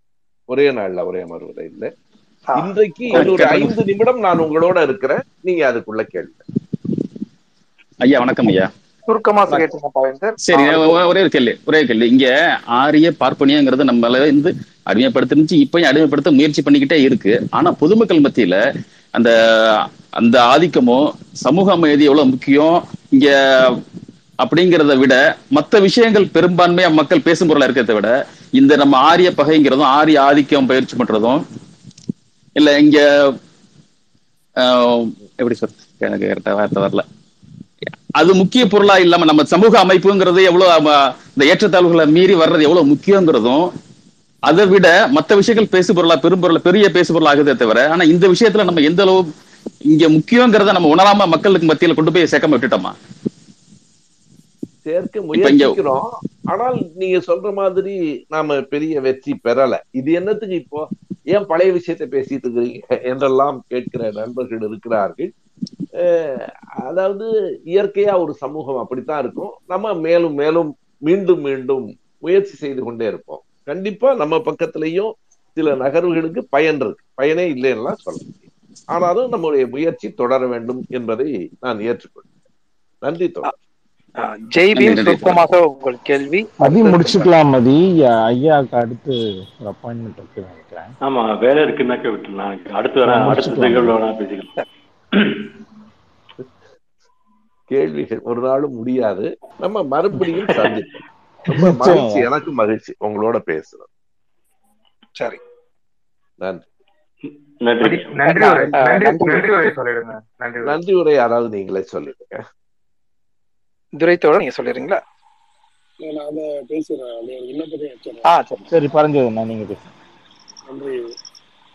மீண்டும் ஒரு நெஞ்சார்ந்த நன்றி ஐயா. உங்களுடைய செயல்பாடு, உங்களுடைய பேச்சு, இது அத்தனையும் வந்து ஒரு சுவாசமாக தான் நாங்கள் எல்லாருமே பார்த்துட்டு இருக்கோம். நீங்களும் ஒரு ஊக்கத்தை கொடுக்குது. இங்க வந்து இந்த சமூக வலைத்தளத்துல பாத்தீங்க அப்படின்னா நீங்க கொடுக்கக்கூடிய அந்த ஊக்கத்தை வச்சுதான் இங்க எல்லாருமே நிறைய பேரு களத்துல வந்து இருக்காங்க. அதனால வந்து ஒரு மிகப்பெரிய ஒரு நன்றி. அடுத்து எங்களுடைய விண்ணப்பம் வந்து என்ன அப்படின்னு கேட்டீங்கன்னா ஐயா, இந்த திராவிட பயிற்சி பாசறை மூலமாக நீங்க நடத்தக்கூடிய அந்த இதை வந்து இன்னும் கொஞ்சம் எளிமைப்படுத்தி நிறைய பேர்த்த சேர்க்கறதுக்கான முயற்சிகளையும் அந்த புத்தகங்களை வந்து பொதுமக்கள் கிட்ட இலவசமா கொண்டு போய் சேர்க்கறதுக்கு ஏன் அப்படின்னு கேட்டீங்கன்னா இன்னைக்கு வந்து அது சம்பந்தமா இன்னொரு இப்ப ஆரியம் அப்படின்னு சொன்னீங்கல்ல, அவங்க வந்து வெவ்வேறு வடிவத்துல வந்து இன்னைக்கு இங்க எல்லாம் ஆக்கிரமிச்சதுக்கு அப்புறமே நம்ம அதை எதிர்த்து போராடுறதை விட முன்னாடியே நம்ம கொஞ்சம் முன்னாடியே கொண்டு போய் சேர்த்தா நல்லா இருக்குமே அப்படிங்கறதுதான் எங்களுடைய நோக்கம். அதற்கான ஒரு முயற்சிகளை ஐயா செய்யணும் அப்படிங்கறத கேட்டுக்கிட்டு மீண்டும் ஒரு அமர்வில் உங்களை சந்தி இது போன்ற நிகழ்வுகளை நீங்கள் அடிக்கடி கொஞ்சம் அமைத்து தரணும். இதை ஏற்பாடு செய்த மதித்தோழர் மற்றும் துரை அவர்களுக்கும் தீனா அவர்களுக்கும் மற்றும் அனைத்து எங்களுடன் எப்பொழுதுமே பயணிக்கக்கூடிய நண்பர்களுக்கும் நன்றி ஐயா. நன்றி, நன்றி. எனக்கும் மிகுந்த மகிழ்ச்சி, நன்றி. நம்ம தொடர்ந்து சந்திப்போம், தொடர்ந்து பயணிப்போம். ஒரே ஒரு வேண்டுகோள், வாய்ப்பு இருக்குமானால் இன்றைக்கு நான் பேசிய அந்த உரை, இந்த கேள்வி பதில் இதனுடைய பதிவு இருக்குமானால் எனக்கு அனுப்பி வையுங்க, மற்றவர்களுக்கும் பயன்படும். அத்தனை பேருக்கும் நன்றி, வணக்கம். நன்றி ஐயா. நான் அனுப்பி கண்டிப்பா மதித்தோல் நான் இப்ப கொஸ்டின் ஒண்ணு வச்சிடுறேன். நான் ஜாயின் பண்ண முடியல, இதுக்கப்புறம் அடுத்த மீட்டிங்ல அடுத்த மீட்டிங்ல இருக்கும்போது நான் வரலனால இந்த கேள்வி கேட்டுருங்கன்றதுக்காக சொல்றேன். இன்னொரு மீட்டிங் போக போறேன், அதுக்கு முன்னாடி இந்த கேள்வி வச்சிடுறேன். ஓகேவா? கேள்வி என்னன்னா பேசாம டிஎம் பண்ற மாதிரி கேள்வி நான் அப்படி பண்ணிருப்பேன். முதல்ல கேள்வி நான் சொல்றதுக்கு ஒரு 2 நிமிஷம் வேணும். இல்ல அவர் மறந்துட்டாருன்னா இத்தனை பேர் இருக்கீங்க, யாராவது கேளுங்கப்பா, அடுத்த வந்தீங்கன்னா மன்னிக்கும் நண்பர்களை, மன்னிக்கும். விருந்தினர் பொதுவாக சென்றதுக்கு அப்புறம் நம்ம எந்த இதுவும் நிகழ்வு தொடர்றதில்லை. தயவு செய்து யாரும் தவறாக எடுத்துக்க வேணாம். கலந்து கொண்டவனுக்கு நன்றி உரை சொல்லி முடிச்சிருங்க, தவறாக எடுத்துக்கணும். செல்வகுமார் ஓகே ஓகே ஓகே அடுத்து ஏதாவது ஸ்பேஸ் போடுங்க, நான் அதுல கேள்வி சொல்லிடுறேன். நன்றி. கண்டிப்பாக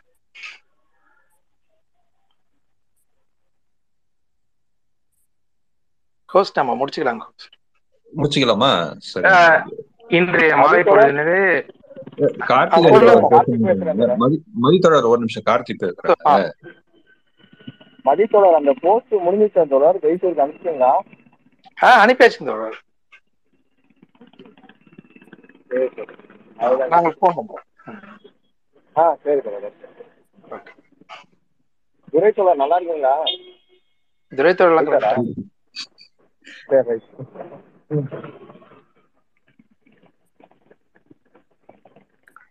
ராஜ்குமார் நன்றி, நன்றி, மிக்க நன்றி. என்ன முடிச்சிடலாமா இல்ல எப்படி? என்ன ஆலன் நீங்க சொல்லுங்க. தீனா இல்ல இல்ல இல்ல பதிவாளர் கேட்டிருக்காரு. இந்த மாலை பொழுதினிலே கலந்து கொண்ட அனைத்து நண்பர்களுக்கும் நெஞ்சார்ந்த நன்றி. மீண்டும் ஒரு தருணத்தில் மிக விரைவாக சந்திப்போம். நன்றி. முடிச்சிருவோம் தீனா. கண்டிப்பா இந்த நிகழ்வுக்கு ஏற்பாடு செய்த மதித்தோழர், துரை தோழர் மற்றும் ராஜ்குமார், ஆலன் அனைவருக்கும் மிக்க நன்றி. ஒரு சிறப்பான ஒரு அமர்வு, நிறைய கருத்துக்களை நம்முடன் ஐயா பகிர்ந்துக்கிட்டாங்க. இந்த மாதிரி நம்ம மேலும் அடுத்த அமர்வுல அத நம்ம கண்டிப்பா நிறைய கேள்விகளை வைப்போம். செல்வகுமார் அண்ணா, சாரி, மற்ற தோழர்கள் பொதிகை, நம்ம இவர் சின்ராசு எல்லாம் வந்திருந்தீங்க. நேரம் குறுகிய காலம் இருந்ததுனால நம்ம ஐயாவோட உரையாற்ற முடியல. நம்ம இன்னொரு அமர்வுல கண்டிப்பா ஐயாவோட உரையாற்றுவோம். மிக்க நன்றி தோழர்களே. நன்றி. இரவு வணக்கம்.